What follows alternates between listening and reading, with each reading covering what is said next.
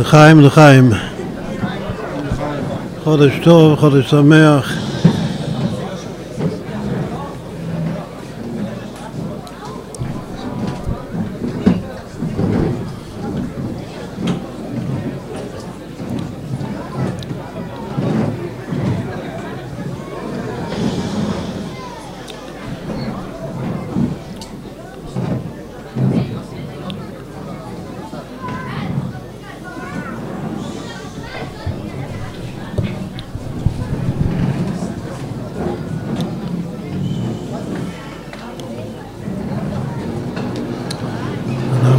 בתחילת תחילת שישים הימים של שמחה, שני הדרים, שכל הדברים הבלתי רצויים, הכל מתפטר בשישים, בשמחה. ככה הרבי לימד אותנו.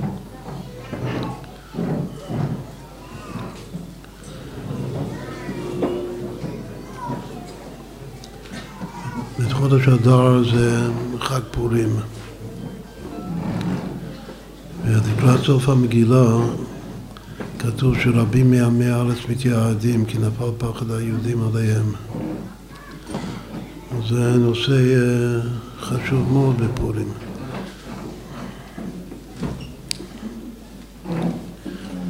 בכלל חז"ל שואלים מי הוא יהודי, כתוב איש יהודי היה בשושן הבירה, או שמו מרדכי. ואחר כתוב איש ימיני, או משבט בנימין, למה קוראים לו יהודי? אז חז"ל אומרים שמי שכופר בעבודה זרה, מרדכי לא, לא יכרע ולא ישתחווה, אז הוא יהודי. זאת הוא מודה בהשם אחד יחיד ומיוחד, וכופר בהפך.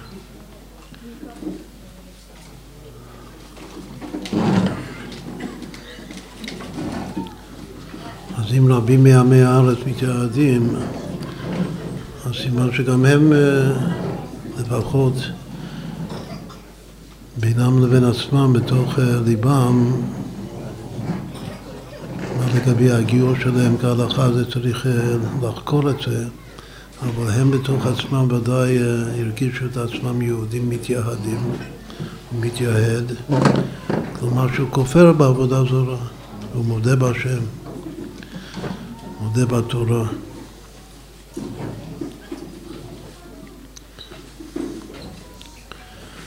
בטור בשולחן אורוך שמביאים את הפסוק הזה, ורבים מימי הארץ מתייעדים, אז קוראים להם גרים גרורים.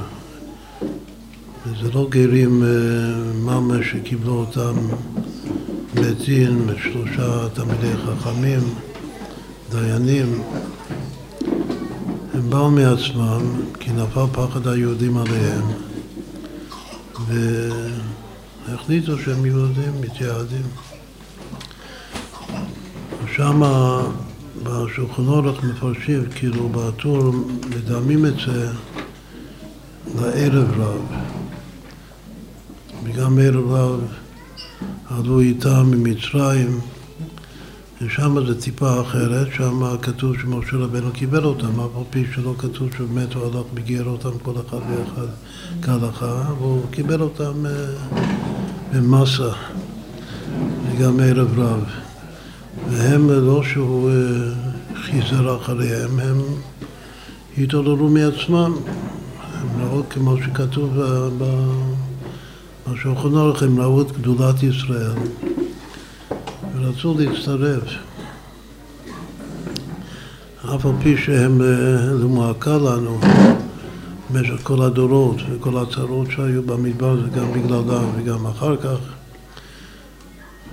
עד עצם היום הזה את הרושם שלהם בכל אופן הם התבוללו בתוך עם ישראל זה תופס והיות שמשה רבנו קיבל אותם אז כתוב שמשה רבנו בעצמו חייב להתגלגל בכל דור ודור להתפשטות את משה בכל דרה ודרה. הוא חייב לבוא, ועיקר התפקיד שלו בכל פעם שהוא מתגלגל, היינו חושבים שהעיקר התפקיד זה להיות רבי, שהוא הרבי של הדור, אבל כתוב בזוהר שעיקר הכורח, ההכרח שהוא יתגלגל בכל דור ודור, זה כדי לתקן מה שהוא עשה, כדי לתקן את הערב רב. נותנים עוד אה, דוגמה שלישית בשולחן הולך לגיאור מפוקפק, ש... שזה הגרים שהתגיירו מעצמם גם כן ב... בימי דוד ושלמה. שכתוב בהלוכה שבימי דוד ושלמה, ש... שראו את גדולת ישראל, כולם, אז uh, הגיור הזה לא היה לשם שמיים. לכן לא גיורו. באופן רשמי הרבנות של, של אז לא עסק בגיור. אבל אף על פי כן כתוב שרבים רבים באו והתגיירו מעצמם. וודאי נכנסו ונכללו בתוך, בתוך עם ישראל. אז זה שלוש דוגמאות שזה מובא ביחד. בטור ש... שיש את ה... את הקו המשותף שלהם, שזה גרים גרורים. אבל בכל אופן זה, סוג של גיור. ובמגילה זה, זה לשפוח רבים מימי הארץ מתייעדים, כי נפל פחד היהודים עליהם. אפשר לדייק ש... שאלו שהתגיירו ככה הם המרצים, ורבים מימי הארץ מתייעדים. לא תלמידי חכמים, אותם גויים. אז, אה, אז כנראה שיש מעלה מיוחדת להיותם הארץ, שאפשר להתגייר ככה. החשובים שם לא כתוב שהם התגיירו, רק ברבים מימי הארץ. אותו דבר הערב רב, זה... ערב רב זה רבים אה, פשוטים. אותם הכי הכי אה, פשוטים שיכול להיות. וגם בימי אה, דוד ושלמה, זה המרצים.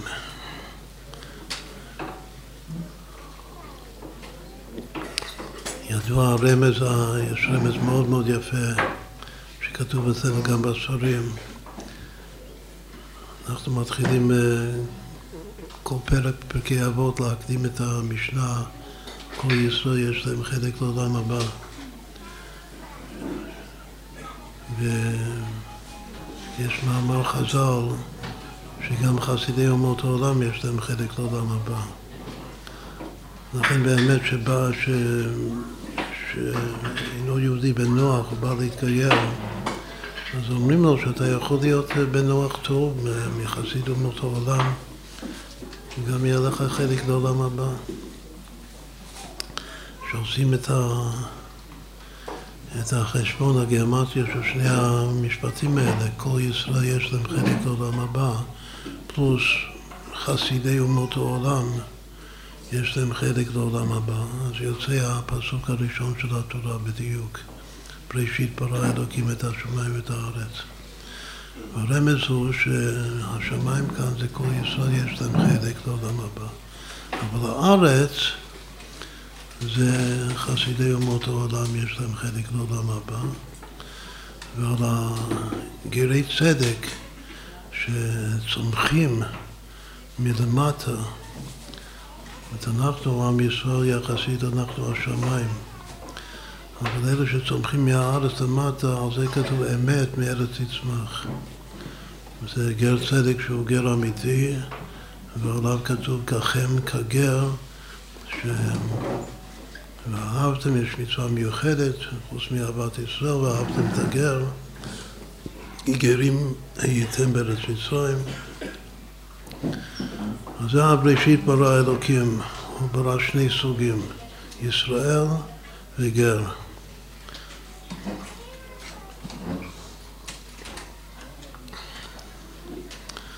עכשיו,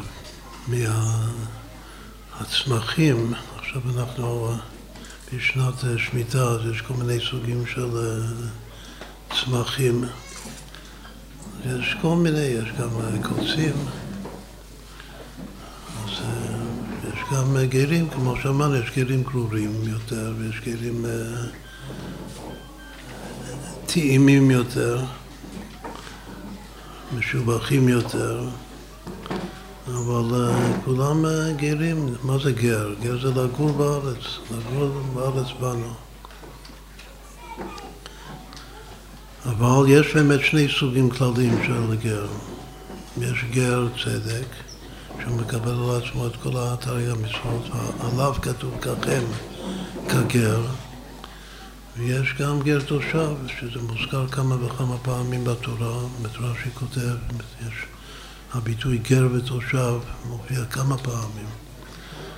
ומה שכותב שהגר זה גר צדק והתושב זה גר תושב. שהוא רק מקבל על עצמו את שבע מצוות בני נוער, שהעיקר זה לא לעבוד עבודה זרה, אבל הוא אוכל נבלות. ויש מצווה וחי עמך. יש לנו מצווה כלפיו. לפי ההלכה, הדין הזה, המיוחד של אה, גר תושב, זה נוהג רק בזמן שהיובל נוהג, שזה גם הזמן שהשמיטה נוהגת מדאורייתא. זה קשור. ו... אבל המציאות הזאת של גר תושב בעצם זה חסידי אומות העולם. כל אחד שמקבל את המצוות ומקיים את המצוות והעיקר שהוא כופר ברגע שהוא כופר בעבודה זרה, אז כבר יש משהו, איזה יידישקייט בתור הוא כבר יהודי. אז זה שלב לקראת uh, להיות יהודי גמור, כאילו בסולם העלייה של האנושות, שהזכרנו את זה לאחרונה. אז זה ברור שגר תושב, שזה בעצם זה חסיד אומות העולם, אז זה מדרגה חשובה ביותר. לפני הגר צדק, ושוב, יש מצווה להחיות אותו.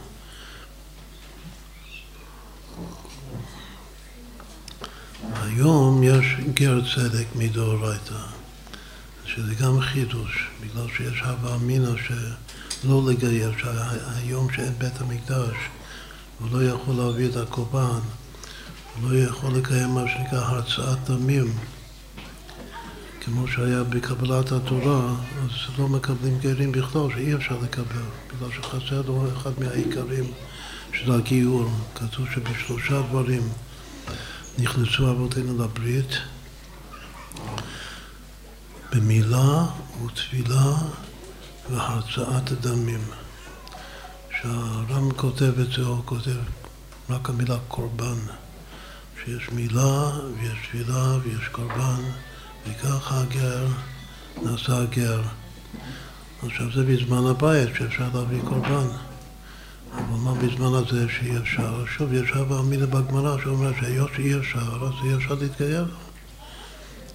זה תנאי הכרחי, אחד משלושת הדברים. אז הגמרא אומרת לא, שהקורבן הזה יהיה חוב עליו.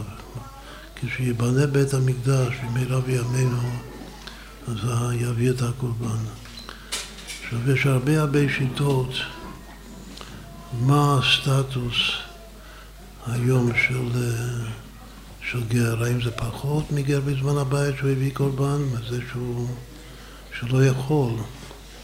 זה נקרא אי אפשר בלשון חז"ל. יש מצב אפשרי ויש אי אפשר, כמו ב... לגבי אישה, היא, היא לא יכולה למול את עצמה, אין לה מה למול. זה נקרא שזה אי אפשר, ולכן הגיור שלה זה אך ורק טבילה. שבזמן הבית, אז גם היא צריכה להביא קורבן. זאת אישה היא טובלת ומביאה קורבן. הקורבן זה או קורבן בהמה, זה קורבן עולה, או שזה בהמה, או שזה שני תורים או שני בני יונה,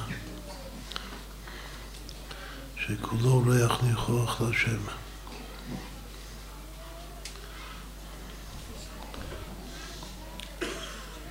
בכל אופן יש ישראל ויש גר צדק ויש גר תושב. רק את השלישייה הזאת, איך נמקם את זה. כאילו על רישי אומות העולם, שהם לא חסידי אומות העולם, אז מילא ודאי לא גר, גר, גר תושב, אז הם מחוץ לסדר ההשתלשלות של הקדושה. אבל בתוך סדר ההשתלשלות של הקדושה יש מקום שזה המקום של ישראל, שאמרנו יחסית לשמיים בכלל. אנחנו נשמות של שמיים, היהודים המיוחסים. אבל יש עוד שני הסוגים האלה, שזה ודאי הבדל אה, עצמי ביניהם, בין גר צדק שהוא כי, כי ישראל לכל דבר, למעשה, ויש גר תושב שלא כי ישראל.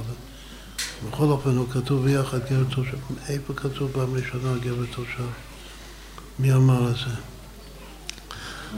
אברהם אבינו אמר את זה, הפעם הראשונה שיש את הביטוי הזה, גר ותושב, אברהם אומר לבני חטא שהוא שרוצה לרכוש מהם את האחוזת קבר, לקבור את שרה אימנו. אז אה, שזה ראשית האחוזה של עם ישראל בארץ ישראל. אז שמה הוא משתמש בביטוי הזה על עצמו, גר ותושב אנוכי.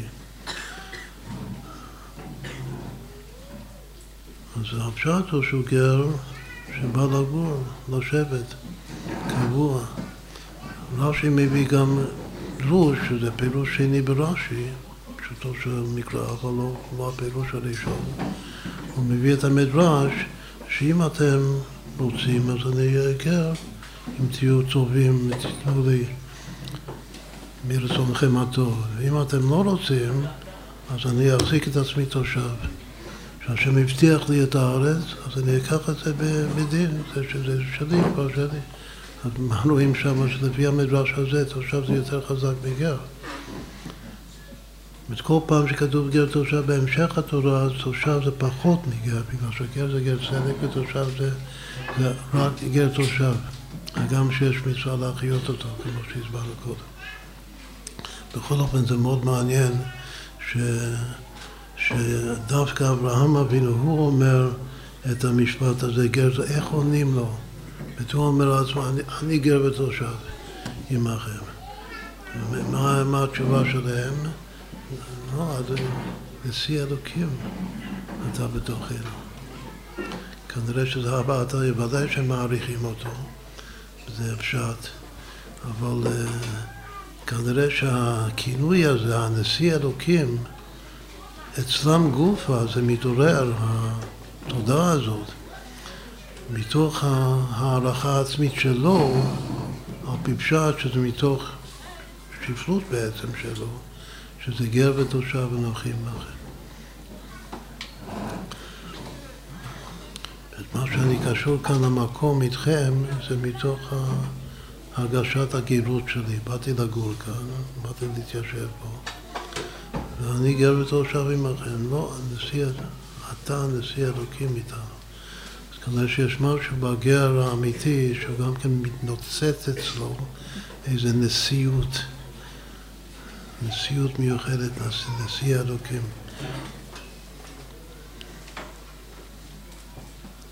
אז אמרנו שדבר ראשון, אנחנו רוצים לעשות כמה מבנים הערב. הדבר הראשון זה להבין את הישראל וגר.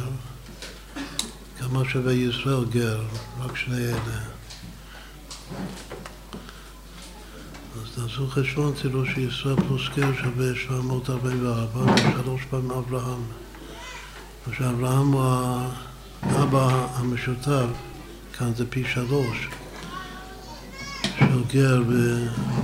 בישראל. והגר, יש שני סוגים שחלוקים במהות שלהם. במושג גר, שזה גר ותושב, גר צדק וגר תושב. גר תושב אין לנו בהלכה, אבל בעניין זה נקרא חסידי אומות העולם שיש לו חלק גדולה אז בעניין הוא קיים. וגם היום, גם בדור האחרון, בדור של השואה, היו חסידי אומות העולם. וגם היום יש חסידי אומות העולם. לא צריך להתכחש מזה שיש חסידי אומות העולם, שאם רק היה אפשר, היינו יכולים לקבל אותם כגרי תושב. ואז יש להם רשות מלאה נדור איתנו כאן בארץ, ויש לנו אחריות לדאוג להם, להחיות אותם. ושוב, הם יהודים, כופרים בעבודה זרה, ואוכלים נבלות.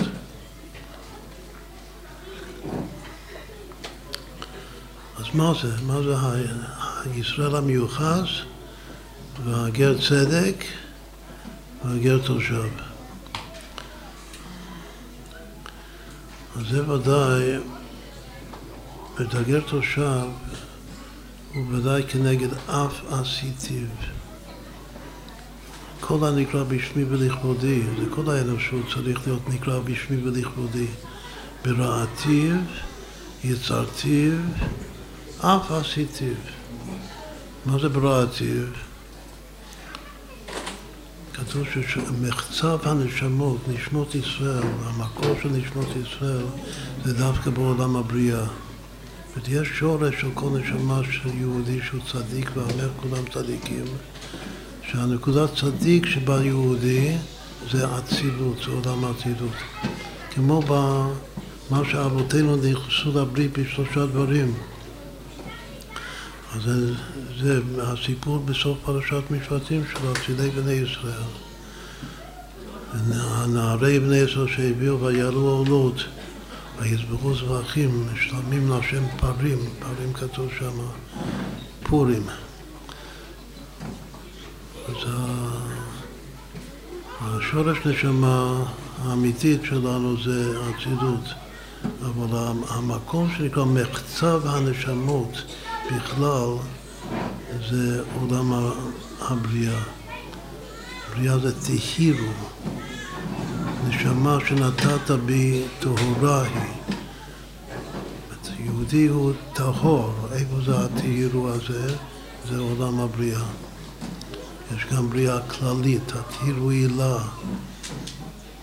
לפני הצמצום הראשון, זה נקרא טהירו הילה, האור אינסוף, זה בחינת, זה נקרא הבריאה הכללית.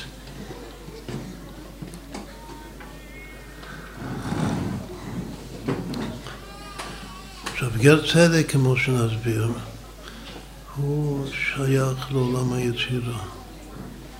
וגר תושב, שזה חסידי אומות העולם, זה חלק הטוב של עולם העשייה של, של העולמות של הקדושה, שבכללות בעולם העשייה רובו רע, ורק מיעוטו טוב.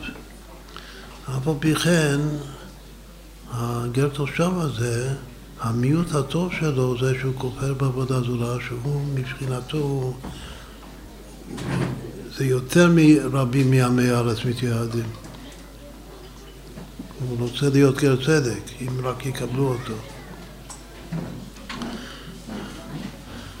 אבל זה נקרא אף, עשיתי, יש שם אף, יש שם חרון אף. במקום שנקרא חרן. אף עשיתיו, אבל uh, הוא חלק מהמבנה, אי אפשר להוציא אותו מהמבנה. ושוב, דעתי לבוא, ממש יש דעה שכולם יתייעדו לגמרי, כולם יעברו גיור כהלכה לגמרי. זאת אומרת שעולם העשייה תעלה לעולם הישראל, כך כתוב בכתבי אריזה. שלפני החטא של האדם הראשון, אז כל העולמות היו עולם אחד יותר גבוה במדרגה. והחטא הוא שעולם העשייה שלנו נפל. הוא נפל למקום כזה שרובו רע, אבל יש עדיין מיעוט טוב. ולעתיד לבוא שוב יעלה, והכל יהיה, כולם יהיו גרי צדק. עכשיו זה שאנחנו מזהים עכשיו את הגירי צדק, גם בדור שלנו בזמן הזה, בזמן שאין בית המקדש, אי אפשר להביא קורבן. לכאורה אין את הרצאת דמים, חסר משהו עיקרי. אבל הגיור הוא גיור לגמרי. עכשיו זה עיקר הנושא שלנו הערב. להסביר, יש על זה שיחה של הרבי, שיחה מאוד מאוד יפה, שאף על פי שאין את התנאי או המצווה השלישית של השלושה דברים, אבל לא לחשוב שהגיור של הזמן הזה הוא חסר משהו בעצם. מי שעובר את הגיור, את המילה והתפילה, ולא מביא קורבן בגלל שלא אי אפשר, אין אפשרות להביא קורבן, הוא מאה אחוז גר, לא תשעים ותשע אחוז גר. הוא כל כך מאה אחוז גר, שהרב מסיק את המסקנה שאף על פי שיהיה עליו מצווה להביא קורבן כאשר ייבנה בית המקדש במהרה בימינו, אבל זה לא מעכב ממנו שייבנה בית המקדש לאכול קודשים. בזמן הבית זה מעכב. אבל אם הוא מתגייר עכשיו, אז הגיור שלו זה מאה אחוז בשביל לאכול קודשים. רק מה שיש מצווה בפני עצמה, מצווה מוטלת עליו להביא, להביא קורבן. לא שום עיכובה בשום, בשום דבר בכלל. לגבי אז יש אפילו מחלוקת בין הרמב"ם לבין עצמו, בין פירוש המשניות לבין היד. פירוש המשניות משמע שגם בזמן הבית זה רק היה עליו חוב. אם היה עובר גם את המילה וגם את התפילה, אז כן היה יכול לאכול קודשים, אבל בהלכה ביד הוא פוסק לו שאז בזמן הבית היה אסור לו לאכול קודשים עד שיביא את, ה, את הקורבן שלו. זאת אומרת שזה היה חיסרון בעצם משהו בעצם הגברה של הגיור. זו השאלה כאן. בסדר, זה אולי נגיע לכל זה בהמשך.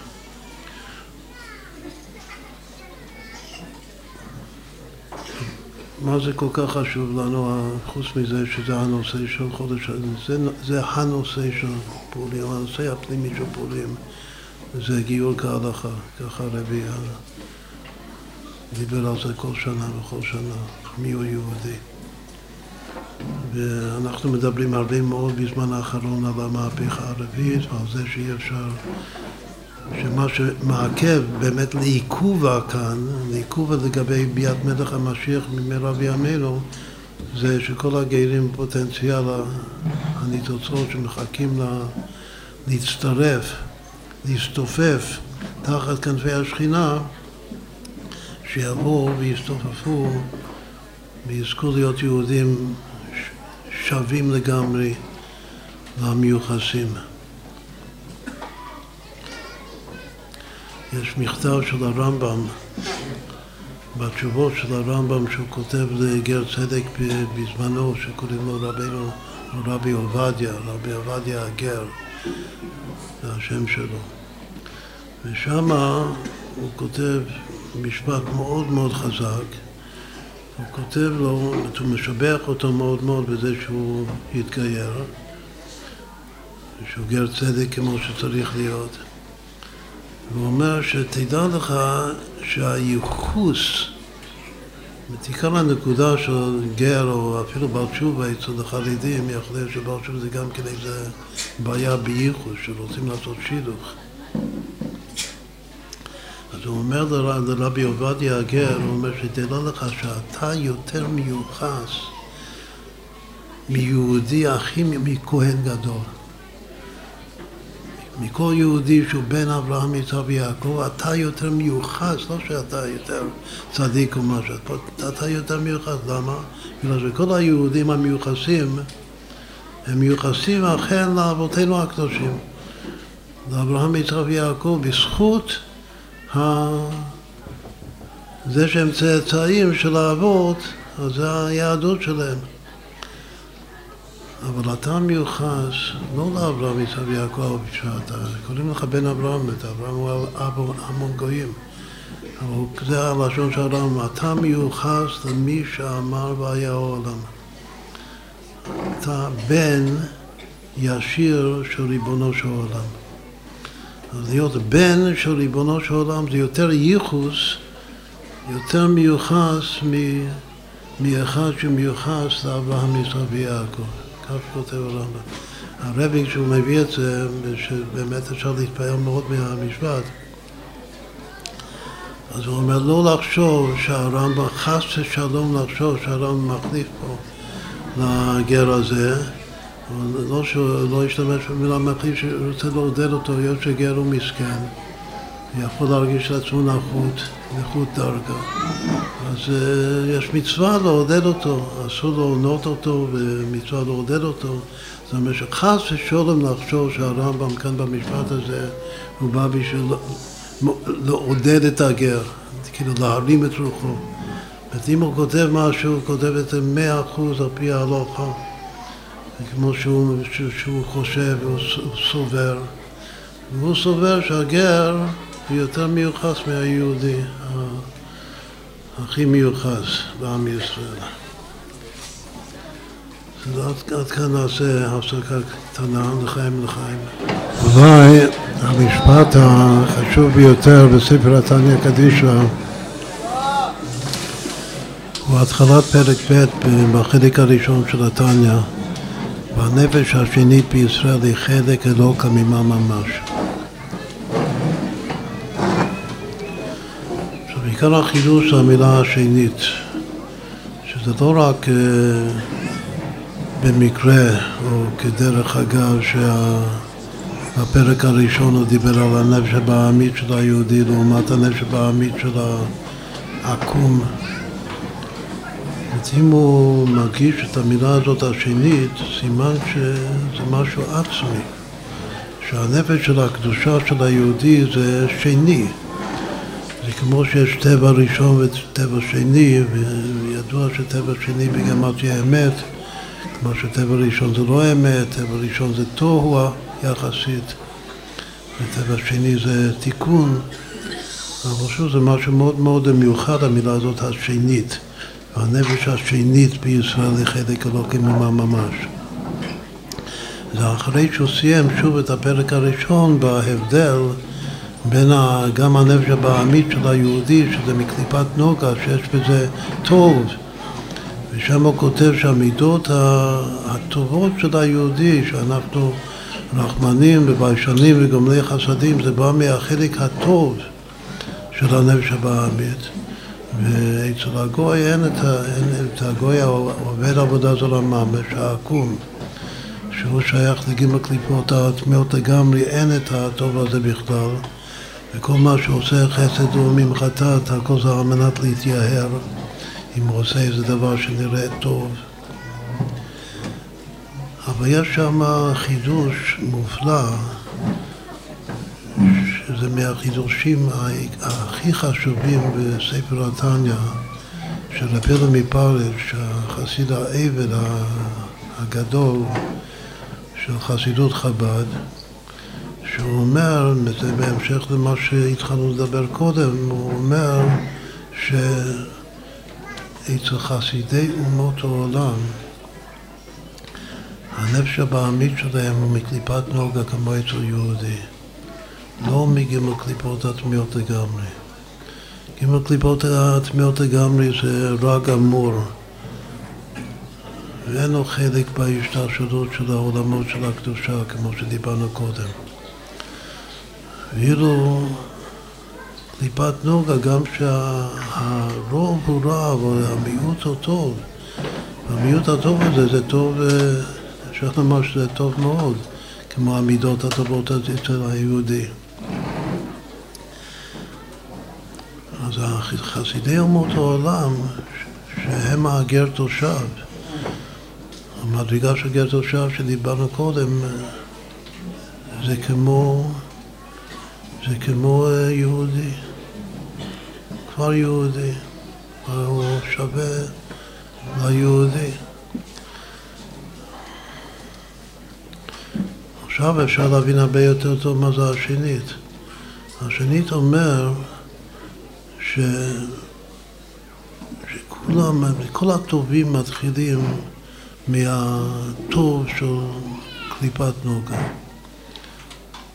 ומכאן אפשר להתעלות, כשאנחנו מדברים על עליית העולמות, עליית האנושות, מכאן אפשר להתעלות, לקבל את הנפש השנית. עכשיו, הנפש השנית זה גם משמע בזמן.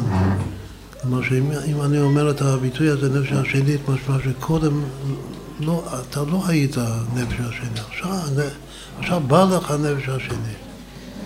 עכשיו, אם מדובר יהודי, אז זה לא בדיוק, זה לא כל כך אה, חלק, המילה הזאת השנית. אבל אם זה מדובר בגר,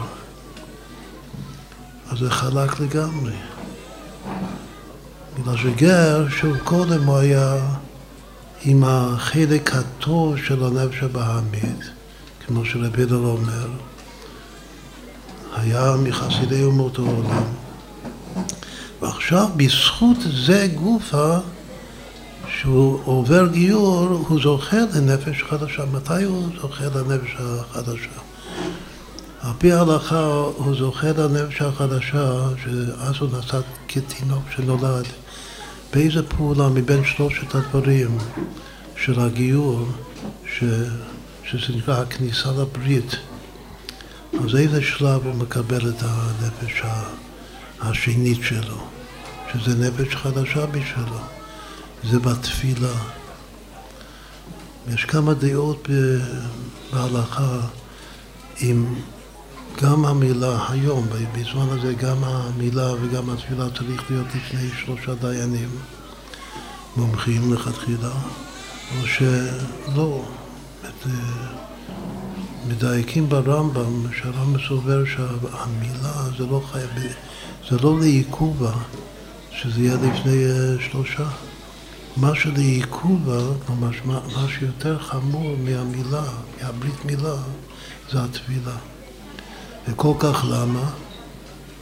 בגלל שבברית מילה קולטים את ההורדה. אז ככה זה כבר ההסבר בחסידוס, זה ככה מוסבר. שהמילה זה בחינת סור מרע.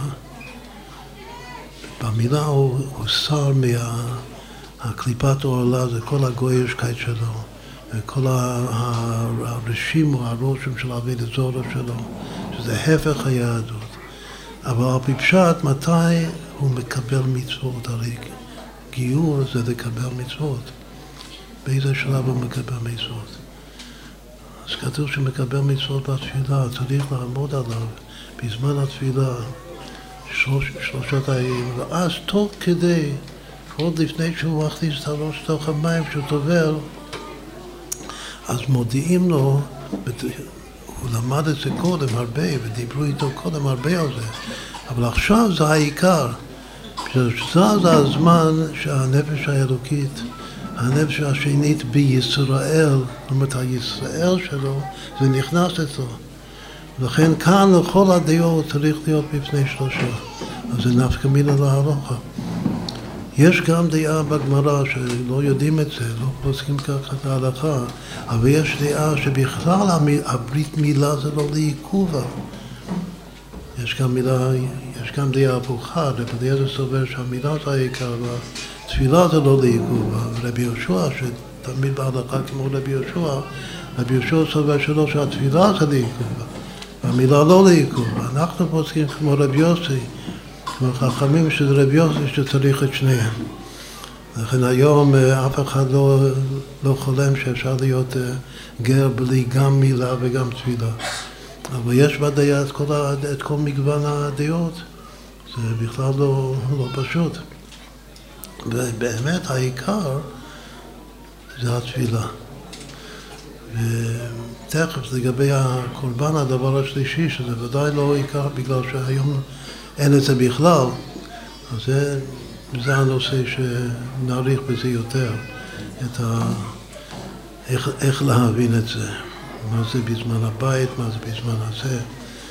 שמה שיוצא שהזמן, המושגים האלה, זמן הבית, זמן הזה, זה לא סתם, זה שינוי מהות בהלכה, בתורה, במציאות כולה. זה משהו אחר, זה עולם אחר, הזמן הבית וזמן הזה. זה בא לידי ביטוי בעיקר בסוד של הגיור.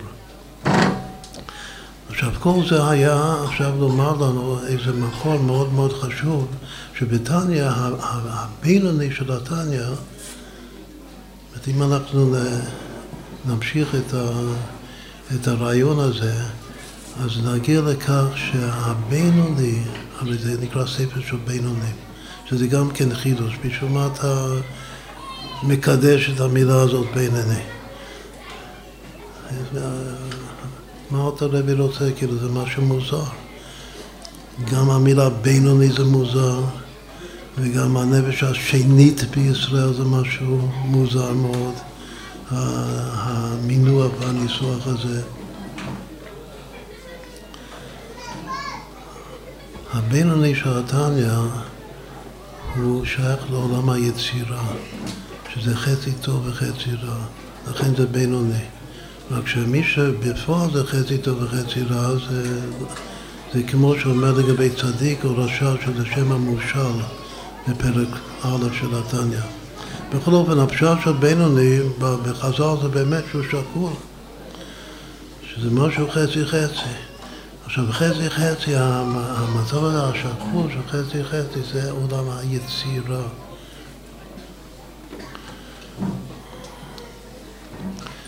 כשמקבלים גר, גר צדק עכשיו, בזמן הזה, אז בעצם זה הימור, שהולכים על ההימור הזה, יש מצווה גדולה מאוד, ככה זה ההלכה, שההולכים על ההימור לא יודעים בוודאות מה עתיד לצאת מהגר הזה, אבל לוקחים את ההימור הזה ונכנסים שוב לראש שזה חצי חצי, שהחצי חצי אני מכריע לטוב, לצד הטוב. אני חיובי, אני אופטימי. גם כל המושג גיור, בשביל לקדם את הנושא הזה של המהפכה הרביעית, צריך להיות אופטימי. אבל אפשר להיות פסימי, גם אפשר להיות פסימי מה, ממה שרואים שקורה בפועל, בשטח. לא כל הגרים יוצאים אה, צדיקים הכי גדולים. אז יש בזה הימור, ויש בזה אופטימיות, וברגע שכתוב שהכל, וזה הלכה אומרת, השח כותב את זה באריכות, שהכל לפי ראות עיניהם של הדיינים, כאילו לגבי הכוונות של הגר, ושהגר המועמד להיות גר. וצריכים לסמוך על, ה, על הלב של הבית דין ואופטימיים, הולכים על זה. ככה זה יש כמובן עדות מסוימות וזמנים מסוימים בתוך הגלות המרה שלנו, של עם ישראל, שנמנעו ולא הלכו על זה, אבל כשקוראים את ההלכה זה לא ככה. לכן זו מצווה מאוד גדולה לקלוט את ההלכה בסימן סימן חסר זה הסימן, רס"ח ביורדיה. ושם עם, ה, עם ה, כל המסקנות של המפרשים לוקחים את האימון של הגיור. לכתחילה לא שוהים, לא מאשים את הגר, שזה עינוי הדין לענות את הגר. מקבלים אותו מיד. עובדים אותו קצת מצוות קלות, קצת מצוות חמורות. בכל אופן, כל זה היה לומר שהגר המציאות של הגר באיזה מקום הוא מציאות של הבינוני מתואר. כמו שהבינוני של התניא זה אחד בדרה, אולי זה, זה צדיק שקשה לצייר אותו, אז ככה זה גר. והבינוני הזה, ככה באמת כתוב במפרשי התניא, הבינוני של התניא הוא בעולם היצירה. כדי שבשביל בשביל להתעסק בנושא הזה של גיור, גיור כהלכה צריך להיות מאוד יצירתי. בכלל לתפוס אותו, לתפוס את הנשמה הזאת ולדון האם הנשמה הזאת באמת יש לו כוונות טובות לשם שמיים, האם הוא יוסיף לעם ישראל, האם הוא יקרב את ביאת הגואל, שבלעדיו המשיח לא יכול לבוא אם יתמהמה או מתמהמה בגלל שכל הגלים לא יתקיירו. והוא בעצמו הגר, הוא הכי יצירתי, זה שהוא משנה את המהות שלו. שעד עכשיו היה גוי, עכשיו הוא הופך להיות יהודי לכל דבר, שווה. אז הוא בעצמו טיפוס יצירתי ביותר. עכשיו, יצירה זה גם שני יצרים, וזה גם יצירתי מלשון אה, פושט צורה ולובש צורה חדשה. זאת אם שתי הבחינות של גר, הגר צדק והגר תושב, החסיד אומות העולם הם כנגד היצירה והעשייה. זאת אומרת, יצרתיו, אף עשיתיו. אז זה הוו כשל שם השם. הסימן שהיוד כשל שם השם זה אנחנו. זה היהודים המיוחסים. שקודם אמרנו שמחצב הנשמות, זה בחינת שמיים יחסית, יחסית היוד זה שמיים, והוו זה ארץ, והנגלות לנו לבנינו. יש שרק הוו הוא שמיים וההית אתה זה הארץ, אבל בכללות כל י' כ' ו' כ' הנסתרות זה השמיים והנגלות זה הארץ וזה בעצם החלוקה שעכשיו אנחנו בונים. אמרנו שכתוב שמחצב הנשמות, נשמות ישראל זה בריאה, זה העילה, אבל המושג צדיק, ואמר כולם צדיקים, זה, זה, זה אצילות, זה י"ק. עכשיו נעשה מה שלא כתוב בתניא. אם, אם המפרשי התניא מסבירים בפירוש שהבינוני הוא היצירה, אז מה זה העשייה? עשייה בתניא זה נקרא רשע וטוב לו. מי זה שהוא למטה מכל ההשתלשלות, שלא מחשיבים אותו בכלל, ביחד עם השאר, זה הרשע ורע לו.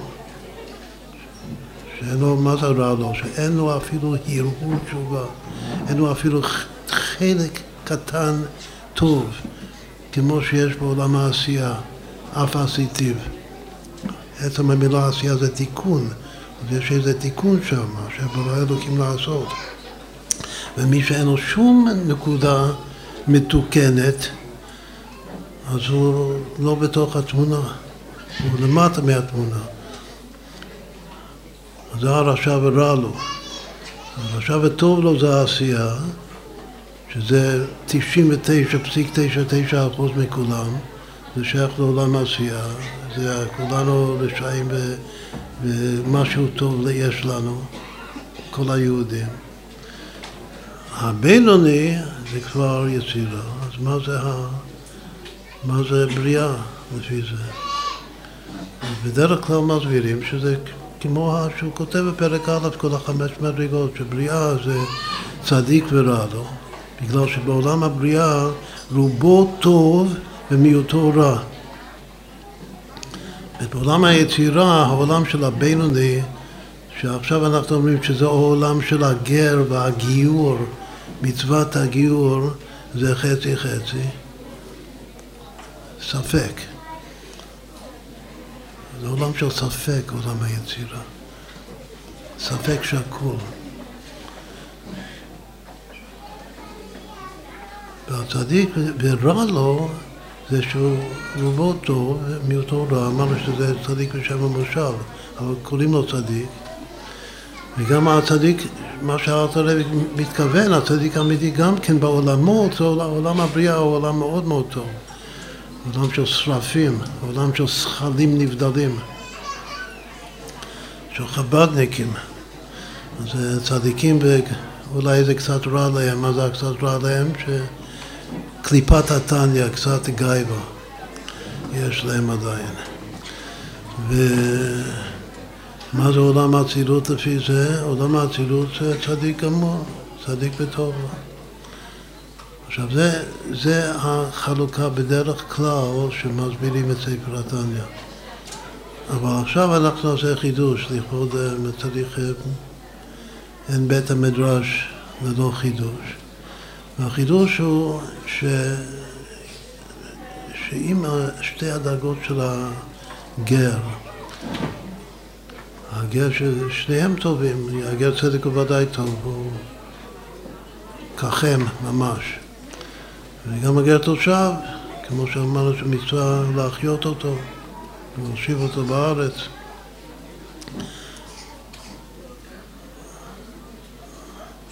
נאמר עוד מילה חשובה ביותר, גם דיברנו בזמן האחרון. למה קוראים לה, למה מקובל בחז"ל לקרוא לכל הגויים בני נוח דווקא? לא בני אדם הראשון ולא משהו אחר. ו... אז הפירוש הפשוט הוא שרק נוח קיבל את המצווה השביעית מבין שבע המצוות שנקרא שבע מצוות בני נוח, שזה האיסור של איבר מן החי.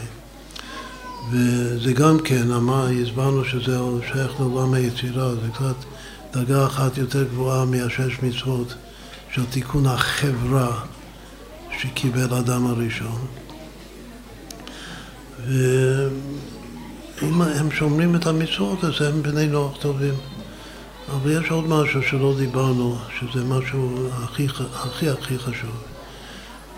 כמו שהפסוק הראשון של התורה מתחיל, בראשית ברא אלוקים את השמיים ואת הארץ, ואמרנו שבהשגחה מופלאה הוא שווה כל ישראל, יש להם חלק לעולם הבא, פלוס חסידי אומות העולם יש להם חלק לעולם הבא. אז מה הפסוק שמסיים את הפרשה?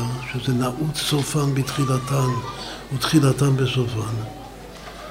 הפסוק המסיים את ראשית ונוח מצא חן בעיני השם. מה רוצים שאני, שאני קורא לגוי בן נוח, מה אני רוצה ממנו, מה אני רומז לו? אני רומז, כל, כל גוי שאני מכנה אותו השם נוח, אני רומז לו שאתה יכול למצוא חן בעיני השם. ונוח מצא חן בעיני השם. מה זה למצוא חן בעיני השם? מה השם עושה לך שאתה מוצא חן בעיניו? הוא מקרב אותך אליו. בכלל, מה זה למצוא חן בעיני מישהו? למצוא חן בעיני מישהו זה אחד שאני רוצה שקרוב אליי. בן נוח, ברגע שאני אומר את הביטוי בן נוח, אני כבר מזמין אותו, אני אומר לו, תמצא חן בעיני השם, ואז קודם תהיה חסיד.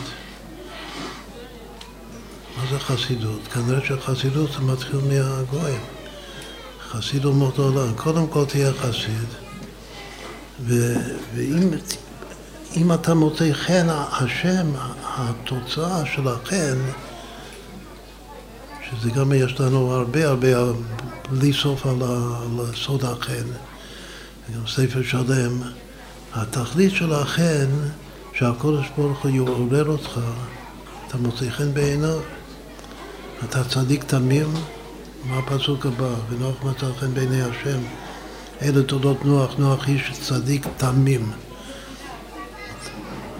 עוד פעם, הוא נוח, הוא גו, גוי עדיין, הוא לא יהודי, הוא לא אברהם אבינו. יש דורשים ויש דורשים. מה היחס בינו לבין אברהם אבינו, פשיטא לא אברהם אבינו. ואף על פי כן הוא גם מוצא חן בעיני השם, הוא גם אה, צדיק תמים. ובהיותך צדיק תמים עכשיו, אחרי אברהם אבינו, אחרי משה רבינו, אחרי מתן תורה, ככה אומרים לכל בן נוח, תגשים את הנוח שלך, את הנוח אותיות חן. האישון בת עין שלך, בתוך האישון בת עין האיש מתהפך, האותיות מתהפכות. כחם כגר. מה זה גר? גר זה גימל ריש, גימל ריש זה זוג של אותיות באטבש.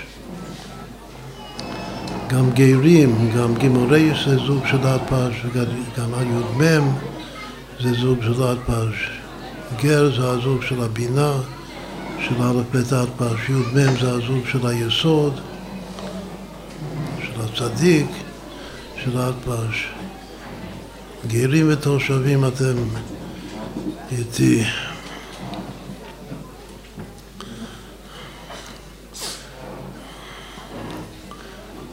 עכשיו, אז איפה היינו באמצע? רק הוספנו כאן את הנקודה החשובה מאוד, שלהיות בן נוח זה להיות יכול בהחלט למצוא חן בעיני השם, ולהיות צדיק תמים, ואז בטוח השם יעזור לך, יעורר אותך לעלות עולם. מה זה נקרא לעלות עולם? לשנות מהות. יש שינוי המציאות ושינוי המהות. אצל יהודי כתוב חסידות, זה פתגם ביום-יום, שהחסידות באה לא לשנות את המהות, בגלל שאתה כבר יהודי, רק לגלות את המהות שלך. לשנות את המציאות שלך ולגלות את המהות שלך. אבל אצל גוי זה לשנות את המהות. זה עליית עולם, זה יותר חידוש. יותר ציפור מדברת, יותר שעשוע לקודש ברוך הוא. לכן הוא מחכה לשעשוע הזה, לתענוג, לנחת רוח של הגר, וזה מה שמעכב את ביאת משיח. היצירתיות של הציור של הגיור, שזה שינוי המהות. שוב, כל זה היה לומר שבמקום לחלק עכשיו את היהודים רק לשניים, את היהודים, כלומר, לא, לא היהודי הצדיקים, עכשיו כתוב שלפי המבנה של התניא, אני חוזר, הרשע וטוב לו זה עשייה והבינוני זה יצירה וה... והצדיק ורע לו זה בריאה, בגלל שיש שם רע שם קצת, והצדיק וטוב לו, שצדיק גמור בלשון התניא, בלשון חז"ל, זה האצילות. אבל יש חלוקה של מעל הגרים כלומר של נשמות ישראל, שזה שלוש מדרגות, לא רק שניים, לא רק שני צדיקים. ואומר כולם צדיקים, שני סוגי צדיקים. שהצדיקים כולם, זה, זה גם, זה, במפרשי התניא, אז לומר שהבינוני זה יצירה ושהרשע וטוב לו זה עשייה זה טוב. כאילו זה מקובל. ברגע שאומר שה, שהצדיק, גם הצדיק ורע לו הוא בריאה, אז היות שזה לא כמו שאלתר לוי בדיוק מתאר את. הרע שלו, של הצדיק ורע לו בתניא, זה רע נסתר לגמרי. זה רע שלא, שלא במודע. כמו שהוא כותב בפירוש. שאותו צדיק ורע לו, נדמה לו שהוא כולו בסדר. רק שהוא אומר שמה הסימן שהוא לא מאה אחוז, שאם היה מאה אחוז, כל הרע היה הופך להיות טוב מאוד. כל היתר הרע היה הופך להיות יתר טוב. ואם זה לא הפך להיות יתר טוב, הסימן שיש לך עדיין קצת רע, שאתה לא מודע לזה בכלל. נקרא, איך קוראים לזה בחסידות? העלם הרע. אז זה לא בדיוק המצב של, אה, של עולם הבריאה. איפה זה המצב הזה? ש, שזה נראה שאתה מאה אחוז צדיק, כמו שכל העולם, כולו אומרים לך צדיק אתה. וגם אתה בפני עצמך, שאתה מסתכל רק על המעשים של, של עצמך, אז אתה מאה אחוז. איפה נמצא הרע הזה הנעלם? העלם הרע. אז יש מושג בקבלה בחסידות שגם עולם האצילות, שעל עולם האצילות כתוב לא יגורך רע. אין רע שמה. אבל יש קליפת האצילות, קליפה זה לא, זה רע, אבל הוא לא ממוקם בתחום של האצילות. הוא ממוקם למטה בראש עולם הבריאה. ככה כותב האריזה. ויש אפילו שם לקליפה הזאת, קליפת האצילות, ראומה. מה זה ראומה? תראו את המה שלי, את הביצור שלי. את הקצת הרע שנשאר אצל הצדיק שרע לו זה קצת מודעות עצמית וקצת טפיחה על השכם שעשיתי דברים טובים ואני ממשיך לעשות דברים טובים והרע הזה קודם כל הוא סוג אחר מכל הרע הידוע שלנו הוא לא, הוא לא במודע שלו בכלל הוא באמת מעכב ומונע ממנו התהפכה גמורה. שההתהפכה הגמורה זה, זה הצדיק הגמור, הצדיק וטוב, שהכל טוב אצלו. אז מה אנחנו אמרנו עכשיו? אמרנו שהצדיקים, ואומר כולם צדיקים, כל מי שבאמת מגיע לו השם צדיק הוא באצילות למעלה. אבל אם יש שתי מדרגות, צדיק ורע לו, שהרע אצלו זה לא אצלו במודע, וזה לא בתחום של ההוויה שלו, שזה עולם האצילות, זה ממוקם למטה בראש עולם הבריאה, האומה, הקליפה הזאת, של האצילות. אז, אז מה זה הצדיק גמור?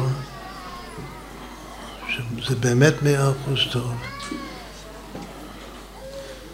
אז יש משהו למעלה מעולם האצילות, קוראים לזה אק, אדם קדמון. שכמה כולם נזכרים בסקירה אחת, זה הרצון הכללי של כל ארבעת העולמות הביאה. זה הקוצו של י' של י' כ' ו' כ'. עכשיו אני שוב אומר בקיצור, מה שאנחנו אומרים עכשיו, שהצדיק הגמור הוא אק. והצדיק סתם נקרא לו, הוא אצילות. אז מה, מה נשאר לנו פנוי עכשיו? נשאר לנו עולם הבריאה.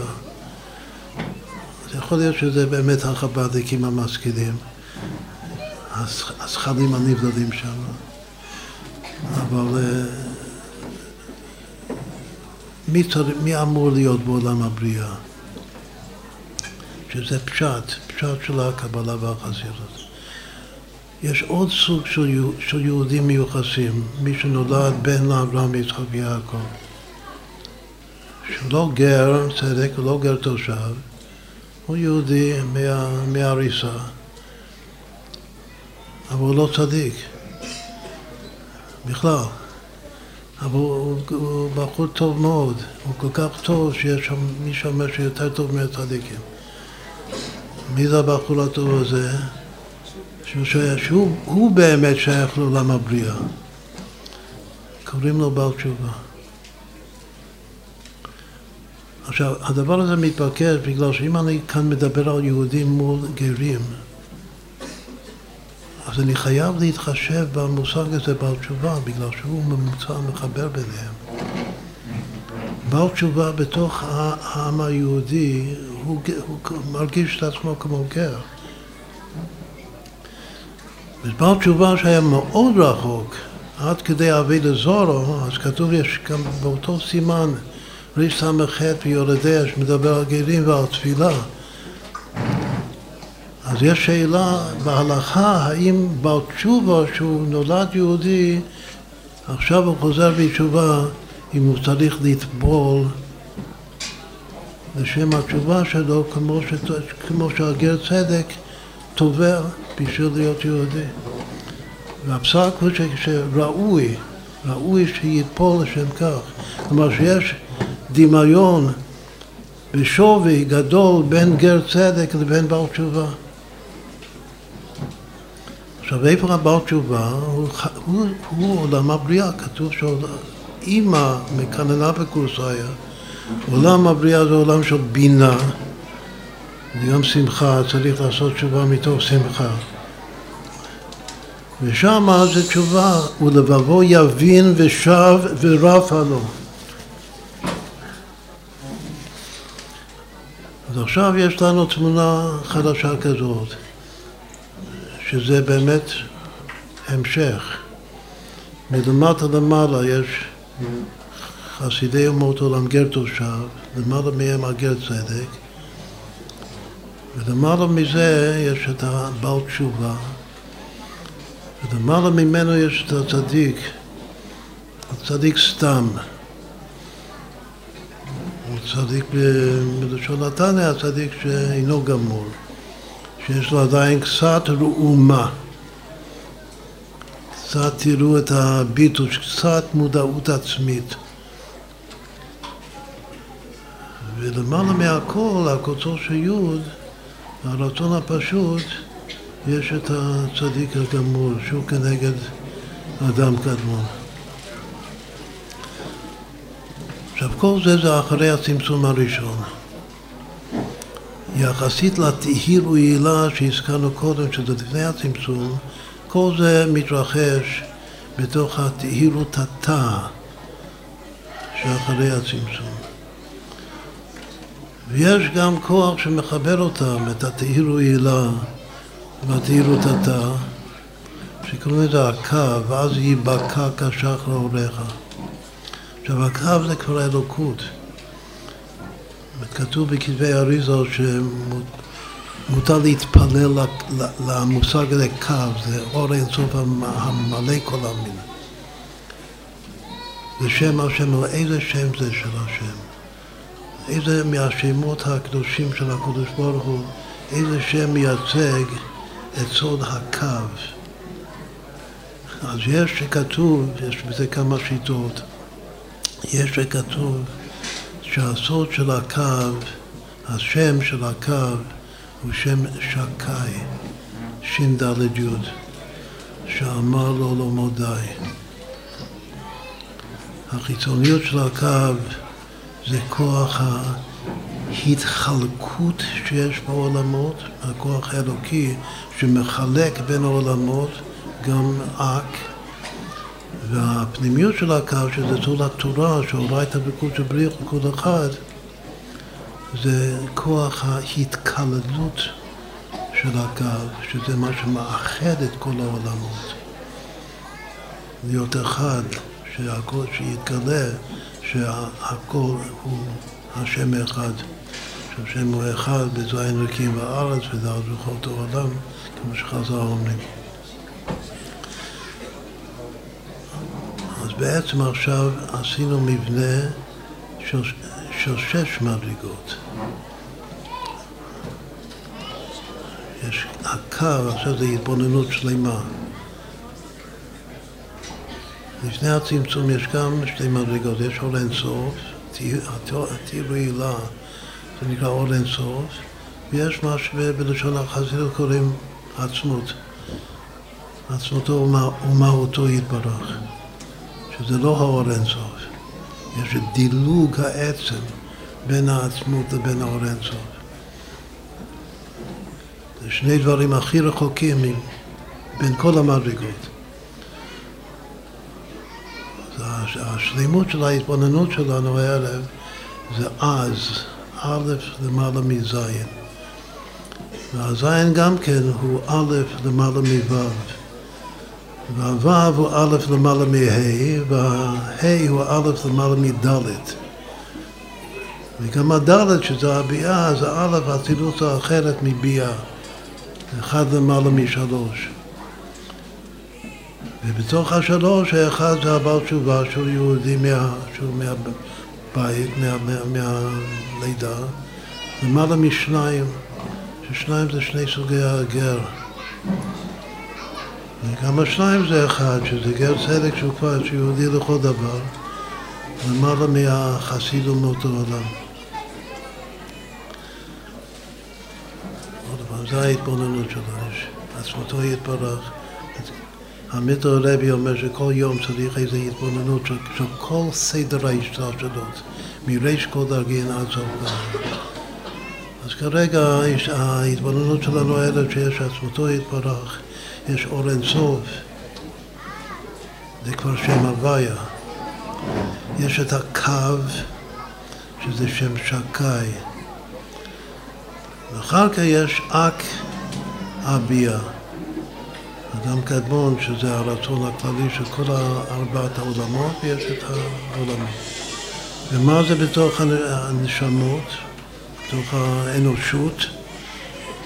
שוב, מלמטה למעלה זה, זה חסיד אומות העולם וגר צדק ויהודי בעל תשובה. הרבי רצה לקרוא לתנועה בעלי תשובה. בסוף יצאו חב"דניקים. שזה חב"דניקים זה, זה שכל. אבל מה שהוא רצה, הוא רצה שכולנו נהיה בעלי, זאת שכל היהודים יהיו בעלי תשובה. זה עולם הבריאה. הוא כותב בפירוש, בתניא, הוא כותב שהצדיקים בכללות, אין לנו השגה בצדיקים. למה אין לנו השגה בצדיקים? בגלל שעולם ההשגה זה עולם הבריאה. הוא כותב שהצדיקים הם באצילות. אז אין לנו השגה בהם. אבל יש שם גם שתי מדרגות, כמו שיש שני מדרגות של צדיקים. יש הצדיק של האצילות, ויש הצדיק העוד יותר גדול של אק. זה גם כן מסביר לנו את המושג הכי ליבה של החסידות, שבכל דור יש רבי. יש משה רבנו שבדור, הנשיא שבדור, שהוא המשיח שבדור. מי זה המשיח שבדור? זה האדם קדמון שבדור. זה כתוב בפירוש בכתבי האריזה. הצדיק גמור עכשיו זה, זה המשיח. ולמטה ממנו יש את כל השאר הצדיקים. ומי שתומך בהכל, את המדרגות הנמוכות, תומכות את כל מה שלמעלה מהם, זה הבעלי תשובה, וה... ושוב, הגירי צדק והגירי תושב, החסידי אומות העולם. שרבי הלל דואג להסביר לנו את היסוד החשוב ביותר שהם כמו החלק החילוני של היהודי. נקרא לנפש הבעמית של היהודי, החילוני שביהודי. כלומר שחסידי אמות העולם הם כמו היהודי החילוני הטוב, עם המידות הטובות שלו. שלהם דווקא יש את הרחמנות והביישנות והגמילות חסד. אז עד כאן ציירנו, אה, ציירנו תמונה כללית של, של כל הנשמות וכל העלייה.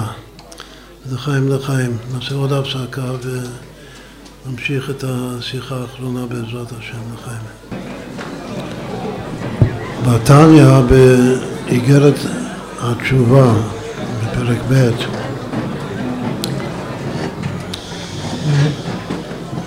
הוא מסביר שעיקר התשובה, זה כבר הסבר בפרק א', שעיקר התשובה מן התורה זה עזיבת החטא בלבד. וכל מה שכתוב בספרי המוסר והקבלה, תעניות, צומות וכיוצא בזה, זה הכל על דרך דורון ששולחים למלך אחרי שריצה פרקליט. יש מושגים פרקליט, שזה עיקר התשובה, וברגע שהאדם עשה תשובה אז לא מזכירים לו לא דבר ולא חצי דבר, זה הלשון שלו, של האווירה שלו. ואין לו שום עונש, כלל וכלל, לעתיד לבוא, אבל עדיין הוא לא, עוד לא מרוצה למלך. כמו לפני החטא. הוא עוד לא עושה לו שלימות של נחת רוח, ועדיין לא זוכה לראות את פני המלך, באור פני מלך חיים. ובשביל זה, אחרי הפרקליט צריך לשלוח דורון. כל התעניות זה כמו דורון.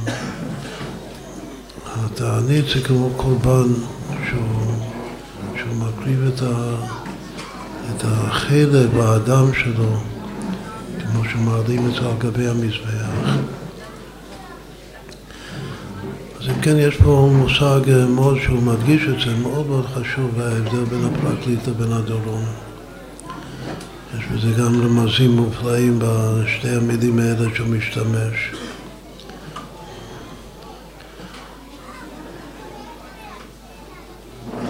לענייננו, זה מה שיוצא מההבנה של שלושת הדברים ש... שמהווים את התהליך של הגיור כהלכה. וככה משמע מהרמב"ם, במיוחד הרוגצ'ובר, שמביא הרבי בשיחה, אז הוא מדגיש את זה לא כמו עוד ראשונים, כמו, כמו הריצווה והנימוקי יסף, שלדעתם בזמן הבית אחד שלא קיים את כל שלושת הדברים, שזה המילה והתפילה והקורבן, שנקרא הסעת תמים, אז הוא לא גר כלל וכלל, הוא עדיין גוי גמור, עדיין עקום. ככה סוברים רוב הראשונים. אבל הרמב"ם משמע ממנו, והאסמכתה זה, זה, יש מסכת קטנה שנקראת מסכת גרים, ושם כתוב שיש שלושה דברים בשביל להיות גר, אבל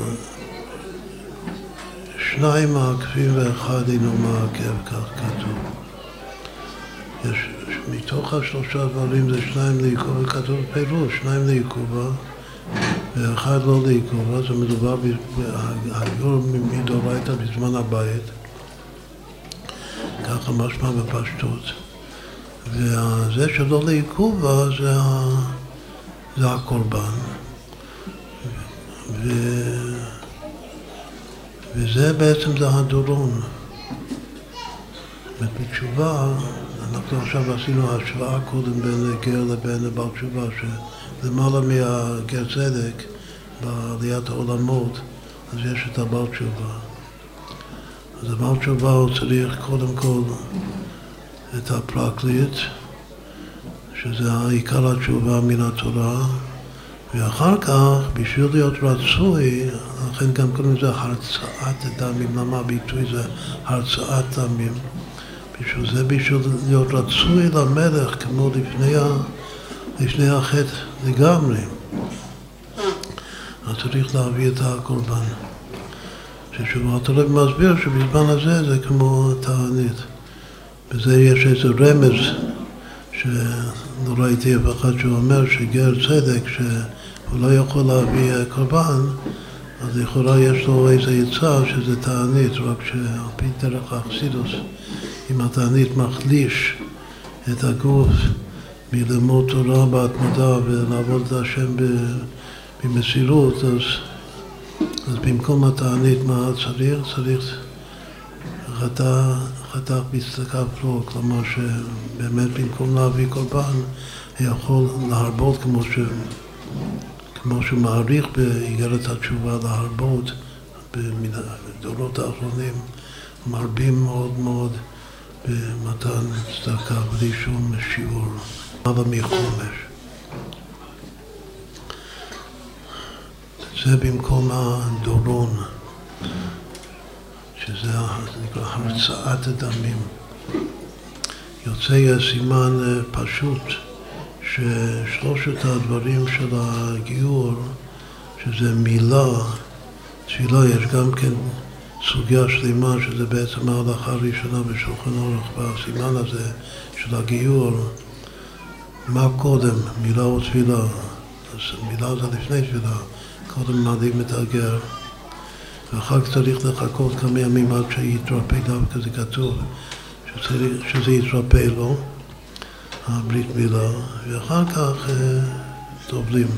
מה, מה הדין אם עשו הפוך, אם הוא טבל לפני הברית מילה? אז יש מחלוקת, מחלוקת אחרונים, מחלוקת uh, פסיקה. יש מישהו שאומר שבדיעבד, אם הוא טבל לפני שהוא אמר לו זה, זה בסדר, בדיעבד. ויש מי שאומר לא, זה מעכב, זה, זה חייב. לכן באמת הרש"פ כותב שלמעשה צריך להתפלל הפעם. אם אדם טבל ואחר כך מל, אז לחשוש לדייה שאומרת שזה לא תפס בכלל, אז צריך שוב לטבול. אז מה הסדר אם כן? הסדר הפשוט זה נקרא דם, מים, דם. ברית מילה זה דם. בדמי החיי, בדמי החיי. לומדים את זה מהפסוק, מודים היו את בני ישראל שיצאו ממצרים, משה רבינו מל אותם. והמילה הזאת זה, זה, זה דם, זה להוציא דם. מברכים גם, חוץ מעל המילה, למוד את הגרים, גם להטיב דם ברית. זה משהו עיקרי מאוד מאוד, המושג הזה להוציא דם. להוציא את הדמים, דם זה כוח המדמה כידוע, להוציא את כוח המדמה הרע, שזה מקור של עבודה זרה. בכל אופן, המילה זה דם, והתפילה זה מים, והקורבן זה עוד הפעם דם. זה נקרא הרצאת דמים. במצרים הקורבן היה עוד קורבן, היה קורבן פסח. הקורבן הזה ש, שהביאו ויעלו עולות ויזבחו זבחים שלמים להשם פרים, זה היה לפני מתן תורה. מלו לפני שיצאו ממצרים, רואים שיש הבדל. שני הדברים האחרונים שזה התפילה וההצעת עמים זה היה ביחד. זה היה סמוך לפני מתן תורה. יש פה איזה סדר של חשמל, שיש חש אחד, שזה המילה, ושני מל, שזה התפילה והזהב, ואפילו זה, מאיפה לומדים שהייתה תפילה, אז חז"ל לומדים את זה, שאין הזעה ללא תפילה. הזעה זה הרצאת דמים. אין הזעה ללא תפילה. בכל אופן, הסימן הוא דם, מים דם. נעשה עוד רמז אה, מפורסם אצלנו. כל פעם שכתוב בחז"ל שלושה דברים, כמו שלושה דברים העולם עומד, וכל שלושה דברים זה שווה שלושת האחים, משה, אהרון, מרים. ואז קוראים את המילה דברים דברים, מנהיגים. יש שלושה מנהיגים, שלושה דברים. אז גם כאן, משה רבנו, ותראו אותו כי טוב הוא, שנולד מהול.